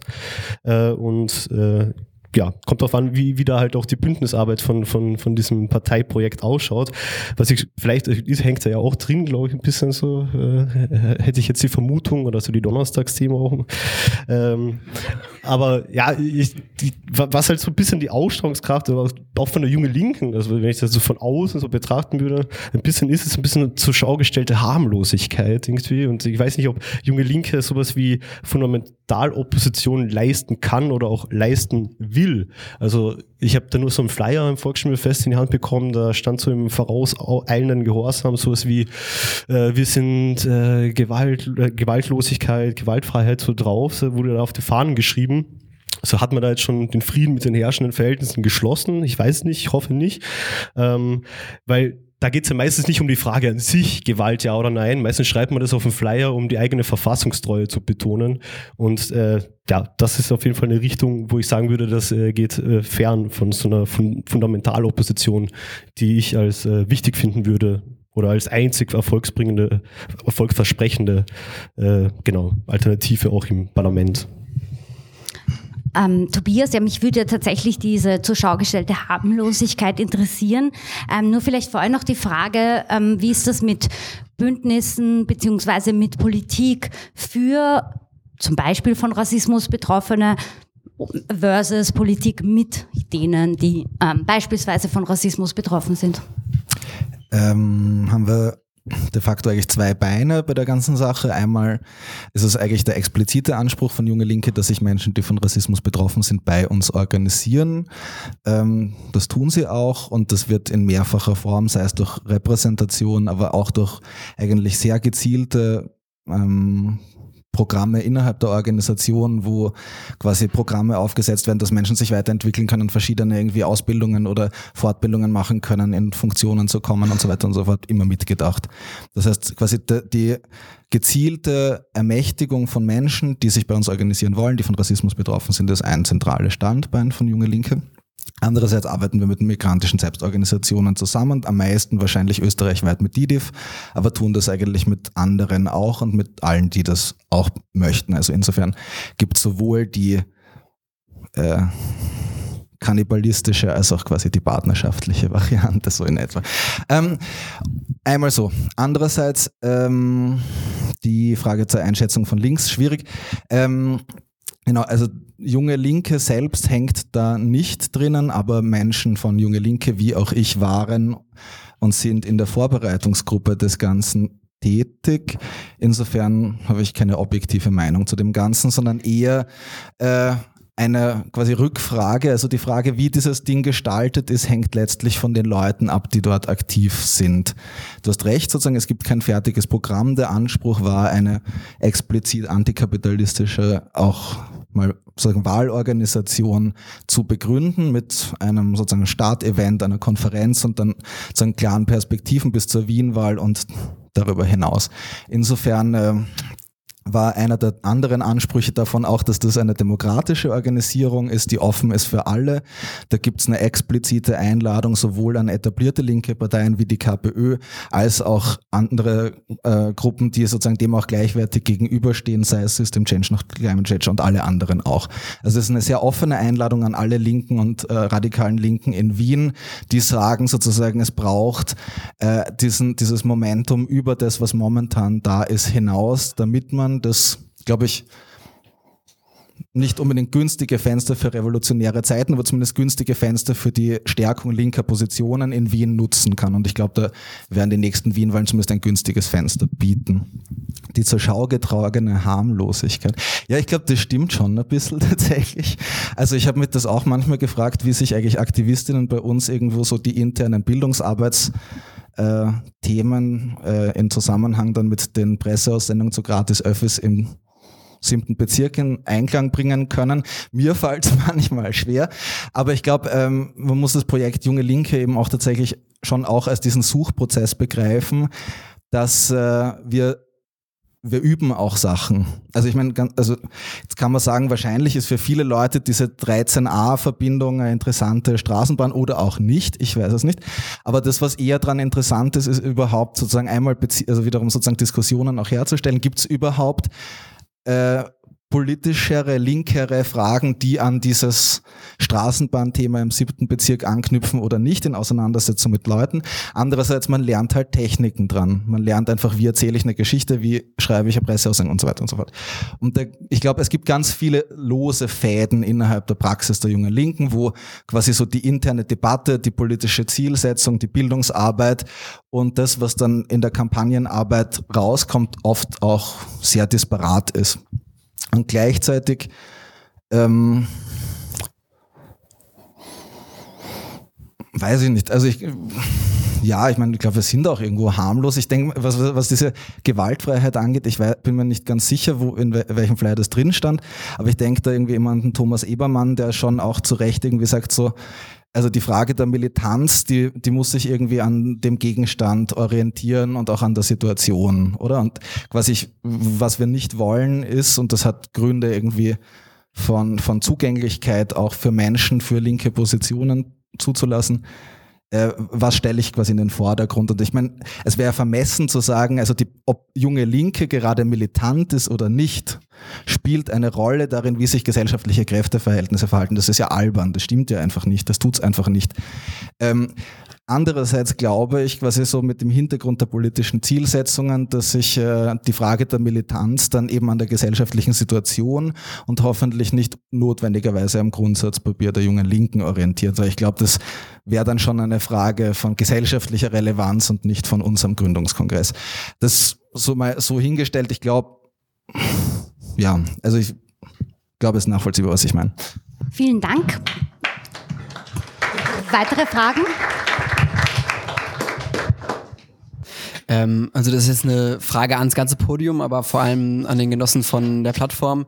Ähm, ich teile prinzipiell deine Meinung ähm, zur Fundamentalopposition und zur Parlamentarismuskritik, aber ähm, wie damit umgehen, dass ähm, ganz nüchtern betrachtet die radikale Linke ähm, einfach in der absoluten gesellschaftlichen Bedeutungslosigkeit ähm, verschwindet ähm, oder das Ganze nicht äh, überhaupt ähm, bearbeiten, sondern irgendwie sein Ding weitermachen und irgendwie so eine Sisyphus-Arbeit leisten, bis es irgendwann auch der Letzte gecheckt hat. Oder doch gucken, dass man, dass man irgendwie eine gesellschaftliche Anschlussfähigkeit findet über, weiß nicht, Parteiarbeit oder sonst was. Ähm, was sind eure und vor allem deine Meinungen dazu? Ähm, ja, ich hatte, also ich fand das, ich fand das eigentlich sehr, sehr gut, die, die Ausführungen vom, ja, vom Genossen von der Plattform ähm, zu Frage von, was für, was für Gefahren liegen im Parlamentarismus und Ah, danke. Ähm, und wo, sie, wo sieht vielleicht Anjoli aber auch die, die Möglichkeit, irgendwie so parteiförmig ähm, aktiv zu sein? So Gleichzeitig und ein bisschen im Widerspruch dazu hatte ich so ein bisschen das Gefühl, dass bei, bei System Change und bei der Plattform immer so eine gewisse, ich würde sagen, so Angst vorm Widerspruch irgendwo mitschwang. Also dahingehend, als ihr sehr betont habt, so was muss die Linke machen, so sie muss gesellschaftliche ähm, Konflikte irgendwo zuspitzen und sie muss quasi unversöhnlich sein. So jetzt stehen wir aber vor der Situation, dass irgendwie jeder gesellschaftliche Konflikt, in dem wir gerade sind, hat gerade maximal sozusagen ein ähm, so der der kann also so die Revolution ist sehr weit weg so. Was wir gerade ähm, schaffen können sind irgendwie nur sozusagen reformistische Erfolge erzielen so. Und ähm, was also mh, hm, ich würde behaupten, so wir müssen uns in so einen Widerspruch zwischen reformistischen, reformistischen Zielen und so langfristige revolutionäre Perspektive hineinbegeben. So, ähm, vielleicht könnt ihr da noch kurz was dazu sagen, so wie ihr dieses, wie ihr dieses Verhältnis denkt und ähm, wie ihr, wie ihr konkrete Kämpfe führen wollt, wenn nicht reformistisch. Ja, wie schon eingangs erwähnt, haben wir den Masterplan gerade nicht dabei oder versuchen ihn noch auszuarbeiten. Natürlich sind das alles drängende Fragen. Die Frage ist halt so, da gibt es ja dieses berühmte Adorno-Zitat, das ich jetzt bemühen will, dass man sich weder von der eigenen Ohnmacht noch von der Macht der anderen sich dumm machen lassen sollte. Das heißt, auch wenn die gesellschaftlichen Kräfteverhältnisse gegen einen stehen, bedeutet das ja jetzt ja nicht, dass man da jetzt äh, die Unversöhnlichkeit gegenüber den herrschenden Verhältnissen abschütteln sollte um hier irgendwie, äh, weiß nicht, bei den Aushandlungen von Kräfteverhältnissen innerhalb der kapitalistischen Gesellschaft mitmischen zu müssen. Also da würde ich schon äh, den Widerspruch sehen in der Hinsicht, also kann man auch mit der kritischen Theorie sagen, wir machen diese Arbeit, also das ist jetzt alles eine individuelle Position, also ich spreche nicht jetzt für die Plattform tatsächlich, aber es gibt ja auch dieses Bild in der kritischen Theorie, dass man sowas wie eine Flaschenpost Politik macht. Also eine, man macht Kritik oder auch Praxis gegen diese herrschenden Verhältnisse in einer Flaschenpost für eine unbestimmte Empfängerin in der Zukunft, die dann vielleicht auch als kollektive Akteurin mal geschichtlich äh, wirksam werden kann. Und ich will halt schon ein bisschen pessimistisch sagen, dass die gesellschaftlichen Verhältnisse tatsächlich jetzt äh, nicht so rosig sind. So, aber ähm, genau, ich würde mich halt dagegen verwehren, zu sagen, okay, das müssen wir irgendwie diese Unversöhnlichkeit gegenüber den bestehenden Verhältnissen abstreifen. Und ja, ich glaube, das waren jetzt beide Fragen in einen beantwortet oder nicht? Oder was, was war das? Ah, genau, die Bedeutungslosigkeit. Ja, okay, das spielt da eh rein. Also ich glaube, ja, das war meine Antwort. ähm, genau, also ähm, die, den Reformismus, den du angesprochen hast, ähm, also ja, wir brauchen Reformen, aber ähm, ich glaube, also radikale Reformen, ähm, die also auch immer dann dazu dienen sollen, quasi nicht das herrschende System dann zu stabilisieren, sondern zu destabilisieren trotzdem. Das ist, glaube ich, die Schwierigkeit. Aber ich glaube, dass wir diese Reformen leichter erzwingen können als eben unversöhnliche Bewegung, ähm, als als kleine Partei oder selbst wenn wir eine große Partei sind, weil einfach, du hast vorher schon Syriza angesprochen, ich meine, die hat, hatten eine sehr große Mehrheit und sind dann aber einfach gescheitert ähm, an den Zahnrädern des Systems. Und ich glaube, dass wir effektiver Reformen erpressen können, wenn wir ähm, eine, wenn wir einfach ihren Druck von unten aufbauen, ohne dieses Ventil der Partei ähm, einzubauen, durch die, das, durch die der Druck dann wieder ähm, entweicht. Und ich glaube, dass es einfacher für uns, in, für uns ist zu sagen, keine dritte Piste, keine Lobau-Autobahn ähm, und diesen Druck aufzubauen, als uns in die Zahnräder des, des Systems, also uns in denen zermalmen zu lassen und uns von miesen Kompromissen, die da halt einfach geschlossen werden müssen, verbessern zu lassen. Ähm, und ja, der Weg zur Revolution ist lang, aber ich glaube, dass ähm, der nicht von einer Partei ähm, vorangetrieben wird, weil egal, die Partei kann noch so links sein, wenn die am Dienstagvormittag im Parlament irgendein Gesetz kippt oder eine Reform durchführt, dann wird es die Menschen ähm, nicht ermächtigen und äh, mobilisieren. Und ich glaube einfach, dass wir, wenn wir jetzt von der Revolution reden, da kommen wir ja nur hin, wenn es ähm, eine Mehrheit oder eine, vielleicht keine Mehrheit, aber eine große Zahl an Menschen gibt, die glauben, dass so eine Transformation notwendig ist und dass wir den Kapitalismus abschaffen müssen. Und dafür müssen wir eben diese Widersprüche mal eben zuspitzen und dieses Bewusstsein schaffen. Und ähm, ich glaube, das ist jetzt eben die Aufgabe und eben uns ermächtigen, Strukturen aufbauen. Ähm, genau.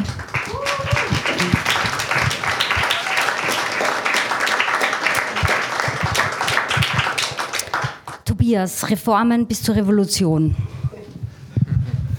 Ähm, das, das, das, das Schierche ist ja, also wir, wir sagen immer so Reformismus, oder? Also es gibt ja keinen Reformismus in Österreich.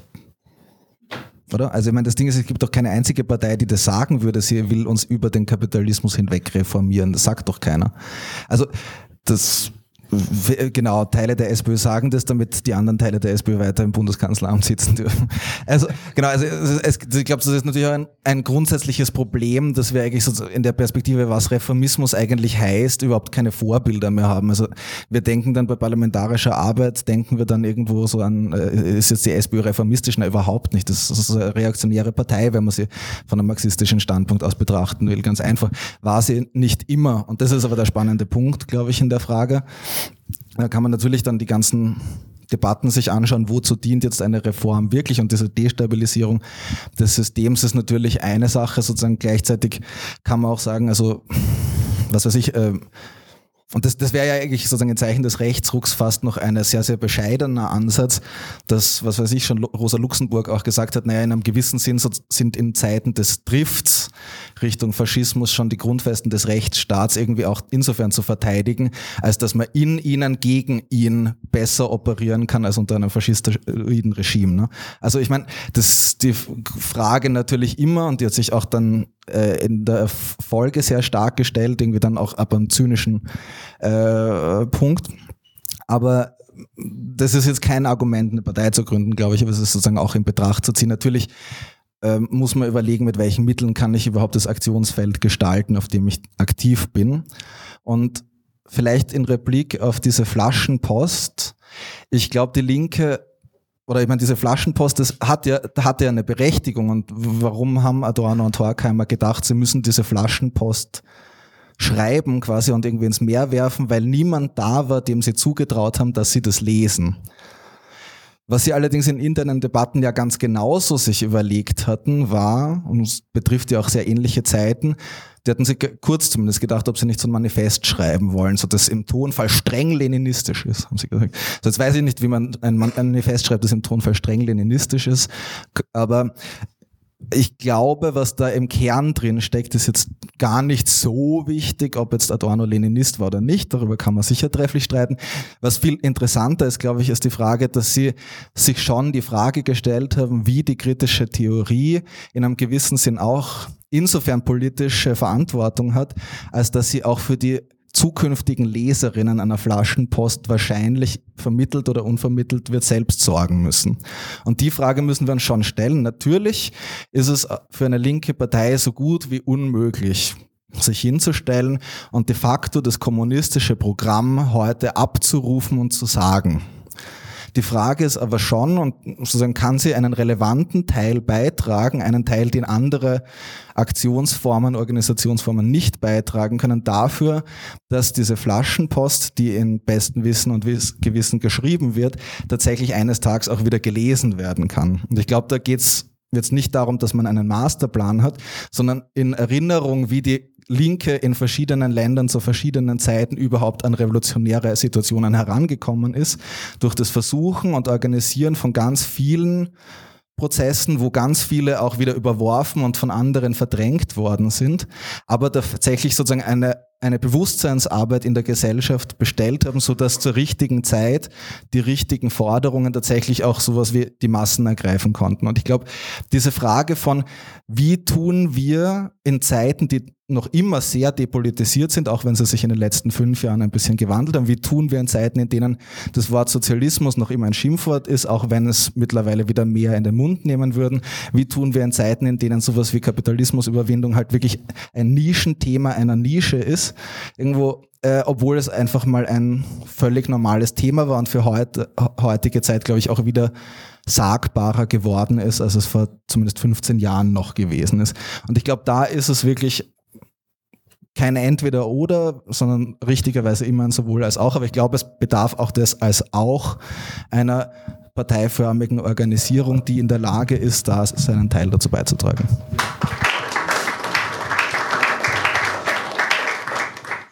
Gibt es weitere Fragen? Ähm, ja, ich wollte nochmal so eher auch zu diesem Verhältnis von Bewegung und Partei, linkes Wahlprojekt, was auch jetzt aktuell mit links vielleicht auch da nochmal drauf eingehen, reden, weil ich oft das Gefühl habe, dass so eine Trennung da ist. So, ich, auf der einen Seite geht es um den Aufbau einer linken Partei, ein Wahlprojekt, und wo dann eher so dieser Zugang zu Bewegung, Protest eher ausgeschlossen ist, sondern reine institutionelle Orientierung auf Wahlen. Auf der anderen Seite hast du die Radikal Linke, die so reiner Fokus auf Bewegung, Protest von unten, auch mit berechtigten, wichtigen Gründen ähm, vorhanden ist. Und ich habe mich selber auch lange, muss ich zugeben, verwehrt gegen diese Auseinandersetzung um Partei- und Wahlprojekt, eben aus vielen Gründen, die richtigerweise auch genannt worden sind. Eine wichtige Erfahrung für mich war der Aufbruchprozess. Ähm, Gab es viele politische Schwächen, äh, ist auch ein Grund, warum es heute nicht mehr so gibt in der Form. Aber eine Erfahrung für mich war, dass ein Großteil der Menschen, die da aktiv geworden sind, Menschen waren, die selber vor fünf, vor zehn, vor 15 Jahren selber in der radikalen Linken organisiert waren, aktiv in Kämpfen, antirassistische Bewegungen, antifaschistischer Kämpfe, sozialer Streikbewegung etc. selber organisiert waren. Ähm, aber irgendwann aus unterschiedlichen Gründen, weil sie so eine Perspektive revolutionärer Veränderung der Gesellschaft verloren haben oder auch so aus materiellen Realitäten, Lohnarbeit, Reproduktionsarbeit, ähm, wo dann dieser Zugang verloren gegangen ist.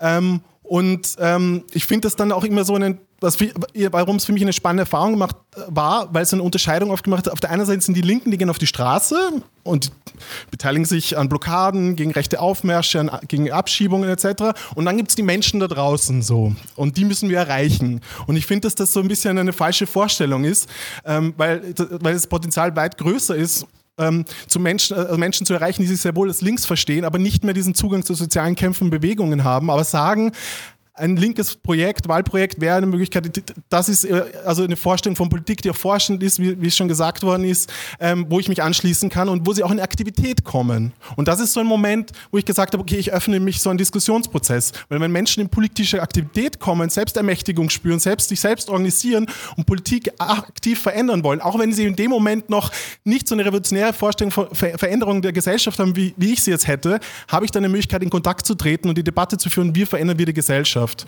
Und deswegen wäre das auch nochmal so ein, mein Appell, auch nochmal, weil das Projekt links schon genannt worden ist, es gibt die Konferenz im Jänner, sich da auch aktiv einzubringen. Ich ich gebe auch zu, ich bin in einer Minderposition, die sagt, ein linkes Wahlprojekt muss ein organisches Verhältnis zu den sozialen Kämpfen und Bewegungen haben, sonst kann es nicht erfolgreich sein. Da bin ich hundertprozentig überzeugt. Ich bin aber auch in einer Minderheitenposition, deswegen würde ich es mir wünschen, dass auch viele Menschen aus sozialen Kämpfen und Bewegungen sich aktiv auch in so ein Projekt einbringen, damit nicht immer diese Trennung da ist. Einerseits soziale Kämpfe, Bewegung, andererseits Frage von Wahlprojektwahlen, sondern dass da auch ein organisches Verhältnis entsteht und auch ein Wahlprojekt entsteht, das Veränderung von unten auch bestärkt und auch äh, ähm, ähm, ja, bestärkt. Punkt. Ja.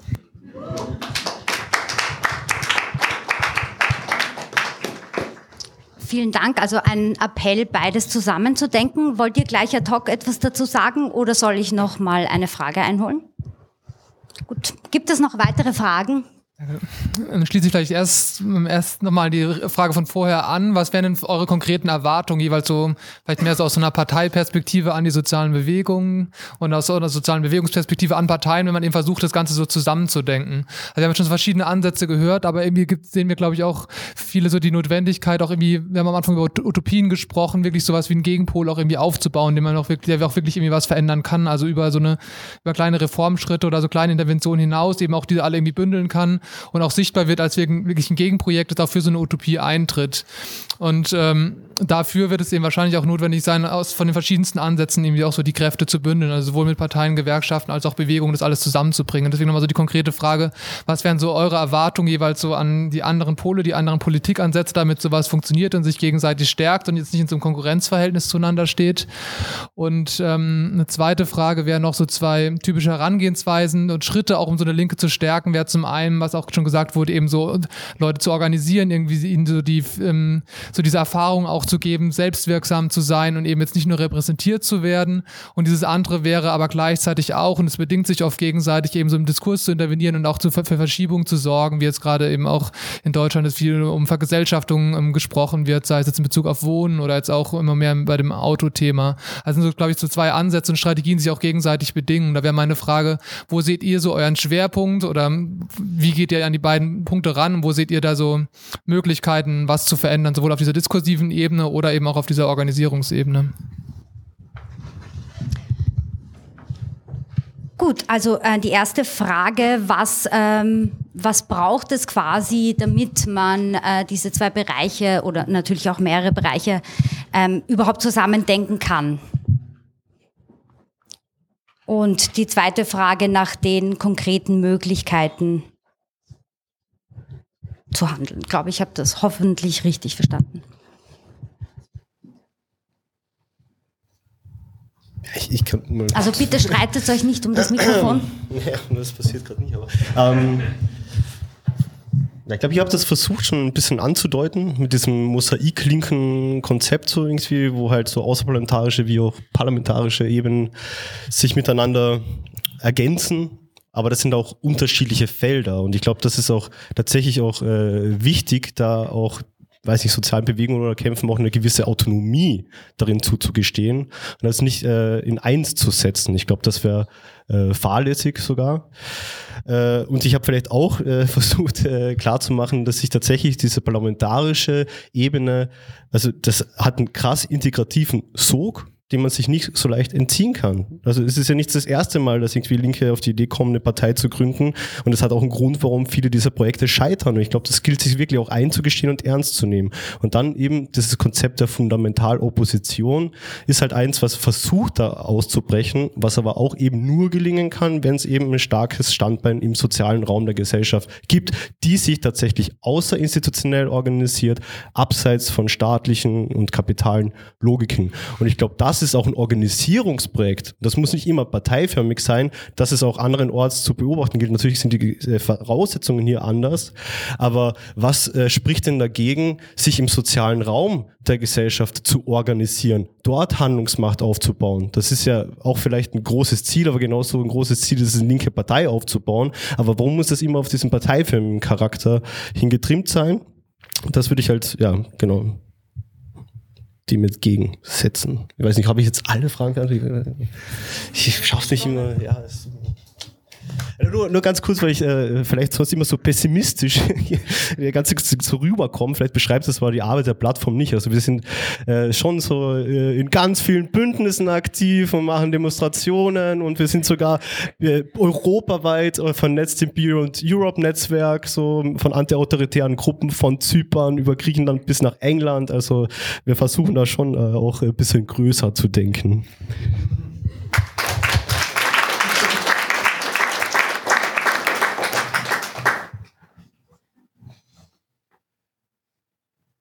Okay, weitere oder? Es waren so viele Fragen, ja. Ähm, also ähm, Erwartungen oder was braucht es, äh, wenn es eine Partei gibt, was brauchen die Bewegungen oder so. Ähm, also ich ja, würde generell das eben mal anzweifeln, dass, ähm, obwohl eben es in anderen Ländern auch Beispiele dafür gibt, aber es sind ja auch äh, ko unterschiedliche Kontexte, würde ich eben anzweifeln, dass eine Partei, äh, eine Parteiorganisierung wirklich so eine ermächtigende Fu Funktion hat. Es ist für, ähm, kann mobilisierend sein, aber ich glaube, die Gefahr ist eben sehr hoch, dass es dann eben so eine Ventilwirkung hat und das auslöst, gut, ja, jetzt kann ich irgendwie, kann ich was wählen und die machen das schon sozusagen. Ähm, und da müsste, glaube ich, dagegen steuern, da wirklich zu versuchen, Menschen halt ähm, zu organisieren und eben nicht nur als WahlkampfhelferInnen zu organisieren. Ähm, und eben im engen Austausch dann ähm, mit der Bewegung zu stehen. Und äh, ich glaube, für Bewegung kann es vor allem auch so ein Informationsfluss ähm, auch wichtig sein eben. Oder so kann, kann Bewegung davon ähm, profitieren. Und zu der Frage diskursiv ähm, oder organisier organisieren sozusagen würde ich die Arbeit von System Change bis jetzt auf jeden Fall eher auf der diskursiven also diskursive Verschiebungsebene sozusagen einordnen. Ähm, also eben mit, jetzt auch wieder mit der Automobilität ist eben unser Ansatz sozusagen, es muss mal das Symbol Auto radikal ähm, delegitimiert werden. Ähm, aber ich glaube, dass sich das, das Thema zum Beispiel auch gut eignen würde, ähm, um mehr in Organisierungs- äh, und Bewegungsaufbau sozusagen ähm, zu gehen und eben in Grätzl und so weiter hineinzugehen. Vielen Dank. Ja, gibt es noch eine Frage aus dem Publikum? Hier vorne bitte. Also ich weiß jetzt nicht, ob das wirklich in eine Frage mündet, aber ich wollte eigentlich einen Kommentar einfach sagen. Ich komme eigentlich hauptsächlich daher, weil ich mit der Klimabewegung eher, also ich stehe der sehr skeptisch gegenüber und wollte heute ein bisschen ein positiveres Bild gewinnen. mir ist halt nur immer noch nicht klar, habt ihr überhaupt dieselben Ziele als linke Gruppen? Weil ich finde, eure Ziele kommen viel zu wenig raus. Ich lese immer nur was von, oh Gott, Verzicht und oh Gott, Apokalypse. Und es geht ums Überleben. Aber ich finde, es geht doch eigentlich ums schöne Leben und das kommt nicht wirklich rüber und auch nicht, wie ihr euch das schöne Leben vorstellt. Soll das Subsistenzwirtschaft sein in Ökokommunen oder, also ich finde schon, dass man, äh, wenn man Leute zu einer Kritik am System bringt, auch schon auch Ziele aufzeigen muss. Und es muss nicht komplett klar sein, wie die Zukunft ausschauen soll, aber schon halbwegs ein Bild zeigen. Und ich frage mich auch, ob das da zwischen diesen unterschiedlichen linken Gruppierungen, die da jetzt sitzen, dieselbe Vorstellung von, von einer guten Zukunft nachher ist. Ähm, also Klimabewegung ist ein gutes Stichwort, weil ähm, wir uns ja vor allem eben der Klimagerechtigkeitsbewegung zuordnen, die sich von, von Klimabewegung, wo ich jetzt zum Beispiel Fridays for Future ähm, zuordnen würde, obwohl sie immer rufen äh, Climate Justice, ähm, auch unterscheiden würde, weil wir eben sagen, wir brauchen ein gutes Leben für alle. Ähm, und wie ich auch vorher habe ich auch schon angesprochen, dass dieser individuelle Verzichtsdiskurs, wie du auch gerade gesagt hast, total problematisch ist. Und dass wir, wenn wir über Lösungen reden, immer diese ähm, Machtfrage und Gerechtigkeitsfrage mitdenken müssen. Eben auch, also weil es, weil ähm, sowohl im globalen Süden, aber auch benachteiligte Gruppen ähm, im globalen Norden auch ganz anders und viel stärker und auch schon jetzt von der Klimakrise betroffen sind. Ähm, und deswegen ist es für uns total ähm, zentral, diese Utopie eben eines guten Lebens für alle, das wir fordern und ähm, eben sowas wie Energiedemokratie, was ich vorher eben auch schon ausgeführt habe, was ja auch Vergesellschaftung und Enteignung von Konzernen ähm, beinhaltet, aber auch Landwirtschaft ähm, und eben diese zum Beispiel autofreien Städte und diesen Verzichtsdiskurs eben umzudrehen. Und ich glaube eben auch, wie du sagst, dass innerhalb eben der Klimabewegung es kein so einheitliches Ziel oder Ziele gibt ähm, von einer schöneren Welt. Ähm, aber ich habe die Hoffnung, dass, oder von einer schöneren Welt schon, aber ist die Frage, wie, wie man sich das dann unterschiedlich vorstellt. Aber ich habe eben die Hoffnung, dass durch diese Politisierung und durch diese Delegitimierung auch vom, vom politischen und wirtschaftlichen System ähm, sowas auch vorangetrieben wird. Ja, also würde ich genauso sehen. Also ich bin jetzt kein Sprecher einer Klimagerechtigkeitsbewegung, aber wir sehen uns natürlich als Teil dessen. Aber ich würde dem schon zustimmen, was du gesagt hast mit diesem apokalyptischen Bild, äh, weil das tatsächlich ja auch manche Gruppe tatsächlich sehr stark vertreten und da tatsächlich halt die Frage des Überlebens dann nur mehr gestellt wird und da die, die, die Frage der Einrichtung äh, einer Gesellschaft, die das gute Leben für alle bedeutet, wirklich in den Hintergrund rückt. So. Und dieses Hinstarren auf dieses Unheil hat teilweise auch was mit Einverständnis dann zu tun. Also da kann auch autoritäre andere Dynamiken tatsächlich auch entfesseln. Also dem würde ich auf jeden Fall zustimmen. Es gibt auch diesen schönen Satz, ich glaube, das war bei den Gelbwesten-Protesten, ich weiß es jetzt nicht mehr, dass man auch die Angst vom, oder die Sorge um das Ende der Welt nicht gegen die Sorge am das Ende des Monats ausspielen sollte. Also halt Klimagerechtigkeitsbewegung mit als soziale Bewegung auch denkt die auch, also wo man nicht irgendwie Klasseninteressen, also von Lohnabhängigen ausspielt, äh, keine Ahnung, mit Klimagerechtigkeit. Also dass halt einfach die Frage der Klimagerechtigkeit immer auch eine sozial, äh, die soziale Frage beinhaltet. So. Und ich glaube, das machen halt auch die fortschrittlichen und emanzipatorischen Teile, auch wo ich System Change da einordnen würde, sehr wohl. Ja. Und ich glaube, das ist auch enorm wichtig. Und die zweite Sache, die du äh, gefragt hast, mit dem, wie schaut das dann aus? das gute Leben für alle. Ich glaube, das ist halt ein bisschen schwierig zu beantworten. Und das äh, habe ich auch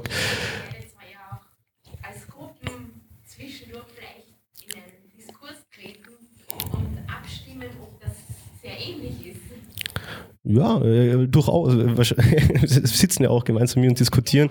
Aber ich glaube halt, es gibt jetzt nicht diesen, diesen Entwurf, so schaut diese Welt dann aus. Und ich glaube, das wäre auch nicht möglich oder auch nicht richtig, äh, sowas zu machen, sondern die Modalitäten einer befreiten Gesellschaft ergeben sich vor allem durch eine äh, befreiende Praxis. Also auch zum Beispiel die Räte oder sowas, das war ein Moment der Praxis und ist nicht irgendwie auf dem Reißbrett entworfen worden. Von dem her ist, glaube ich, dieses Vorzeichnen einer Utopie äh, hat auch immer was Gefährliches, wenn man dann zwanghaft versucht, dieses Ideal, also die Welt nach diesem Ideal zu richten. Und das hat dann auch wieder die Gefahr von autoritären Dynamiken. Aber sonst, glaube ich, teilen wir schon so das gleiche Ziel, oder? Also, äh, wir wollen den Kapitalismus abschaffen. Vielleicht sind die Wege auch unterschiedlich dahin, aber meine Güte, da kann man ja auch solidarische Bezugsrahmen untereinander schaffen, dann passt das ja alles.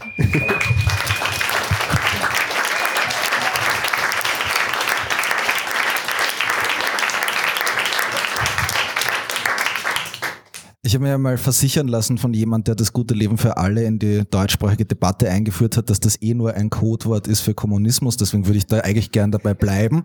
Ähm, nämlich als Utopie oder als, ich meine, das ist ja noch keine Utopie, aber sozusagen so als Mini, irgendwie, äh, so, also ein bisschen ausgebauter Minimalkonsens, dass niemand mehr hungern soll und ein bisschen aufgespeckt quasi, äh, ist das ja eh klar. Ähm, ich finde es quasi eigentlich als äh, Forderung gewordene Utopie ein bisschen schwierig, weil ich eben tatsächlich glaube, dass dieser partikulare oder sagen wir auch gespaltene Charakter der Gesellschaft damit tatsächlich nicht unbedingt zum Ausdruck kommt. Ich merke das auch in der politischen Arbeit. Also dieses gute Leben für alle ist in meinen, also in meinen Responses, meinen irgendwie Antworten auf der Straße etwas, was ganz viele Leute sagen, ja, ich weiß, wer damit nicht gemeint ist, ich zum Beispiel. Weil das für alle meint natürlich immer schon die Bezugsberechtigten. Im Gewissen, das kann man natürlich versuchen umzudeuten, aber ich glaube, es gibt sehr viele Menschen in Österreich, auf der Welt, aber in Österreich auch, die gelernt haben, und zwar über Jahrzehnte, dass alles, was für alle gut ist, für sie meistens sehr schlecht war. Also, dass sie am Gemeinwohl sehr wenig Anteil haben, dass sie nicht zu alle gehören.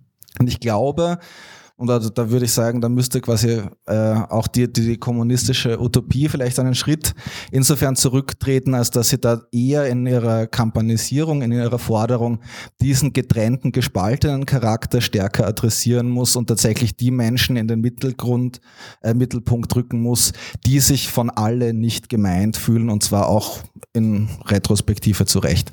Aber ich glaube, als utopisches Ding sind wir uns da einig, worüber man dann sehr konkret reden kann, was man sich da alles wünscht. Also ich mm, würde auch gerne öfter darüber reden, wie wir uns das mit der Utopie vorstellen, einfach weil es tatsächlich, glaube ich, auch ganz befreiend sein könnte, mal darüber zu ähm, sich Gedanken zu machen.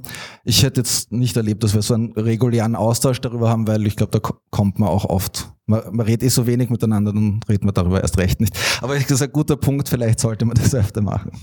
ähm, und ich glaube, da wäre ja auch noch mal Werbung zu machen, was der David vorhin noch mal in die Diskussion geworfen hat. Also auch am 10. und 11. Januar soll es dafür sicher die Möglichkeiten geben, auf dieser Konferenz darüber zu sinnieren.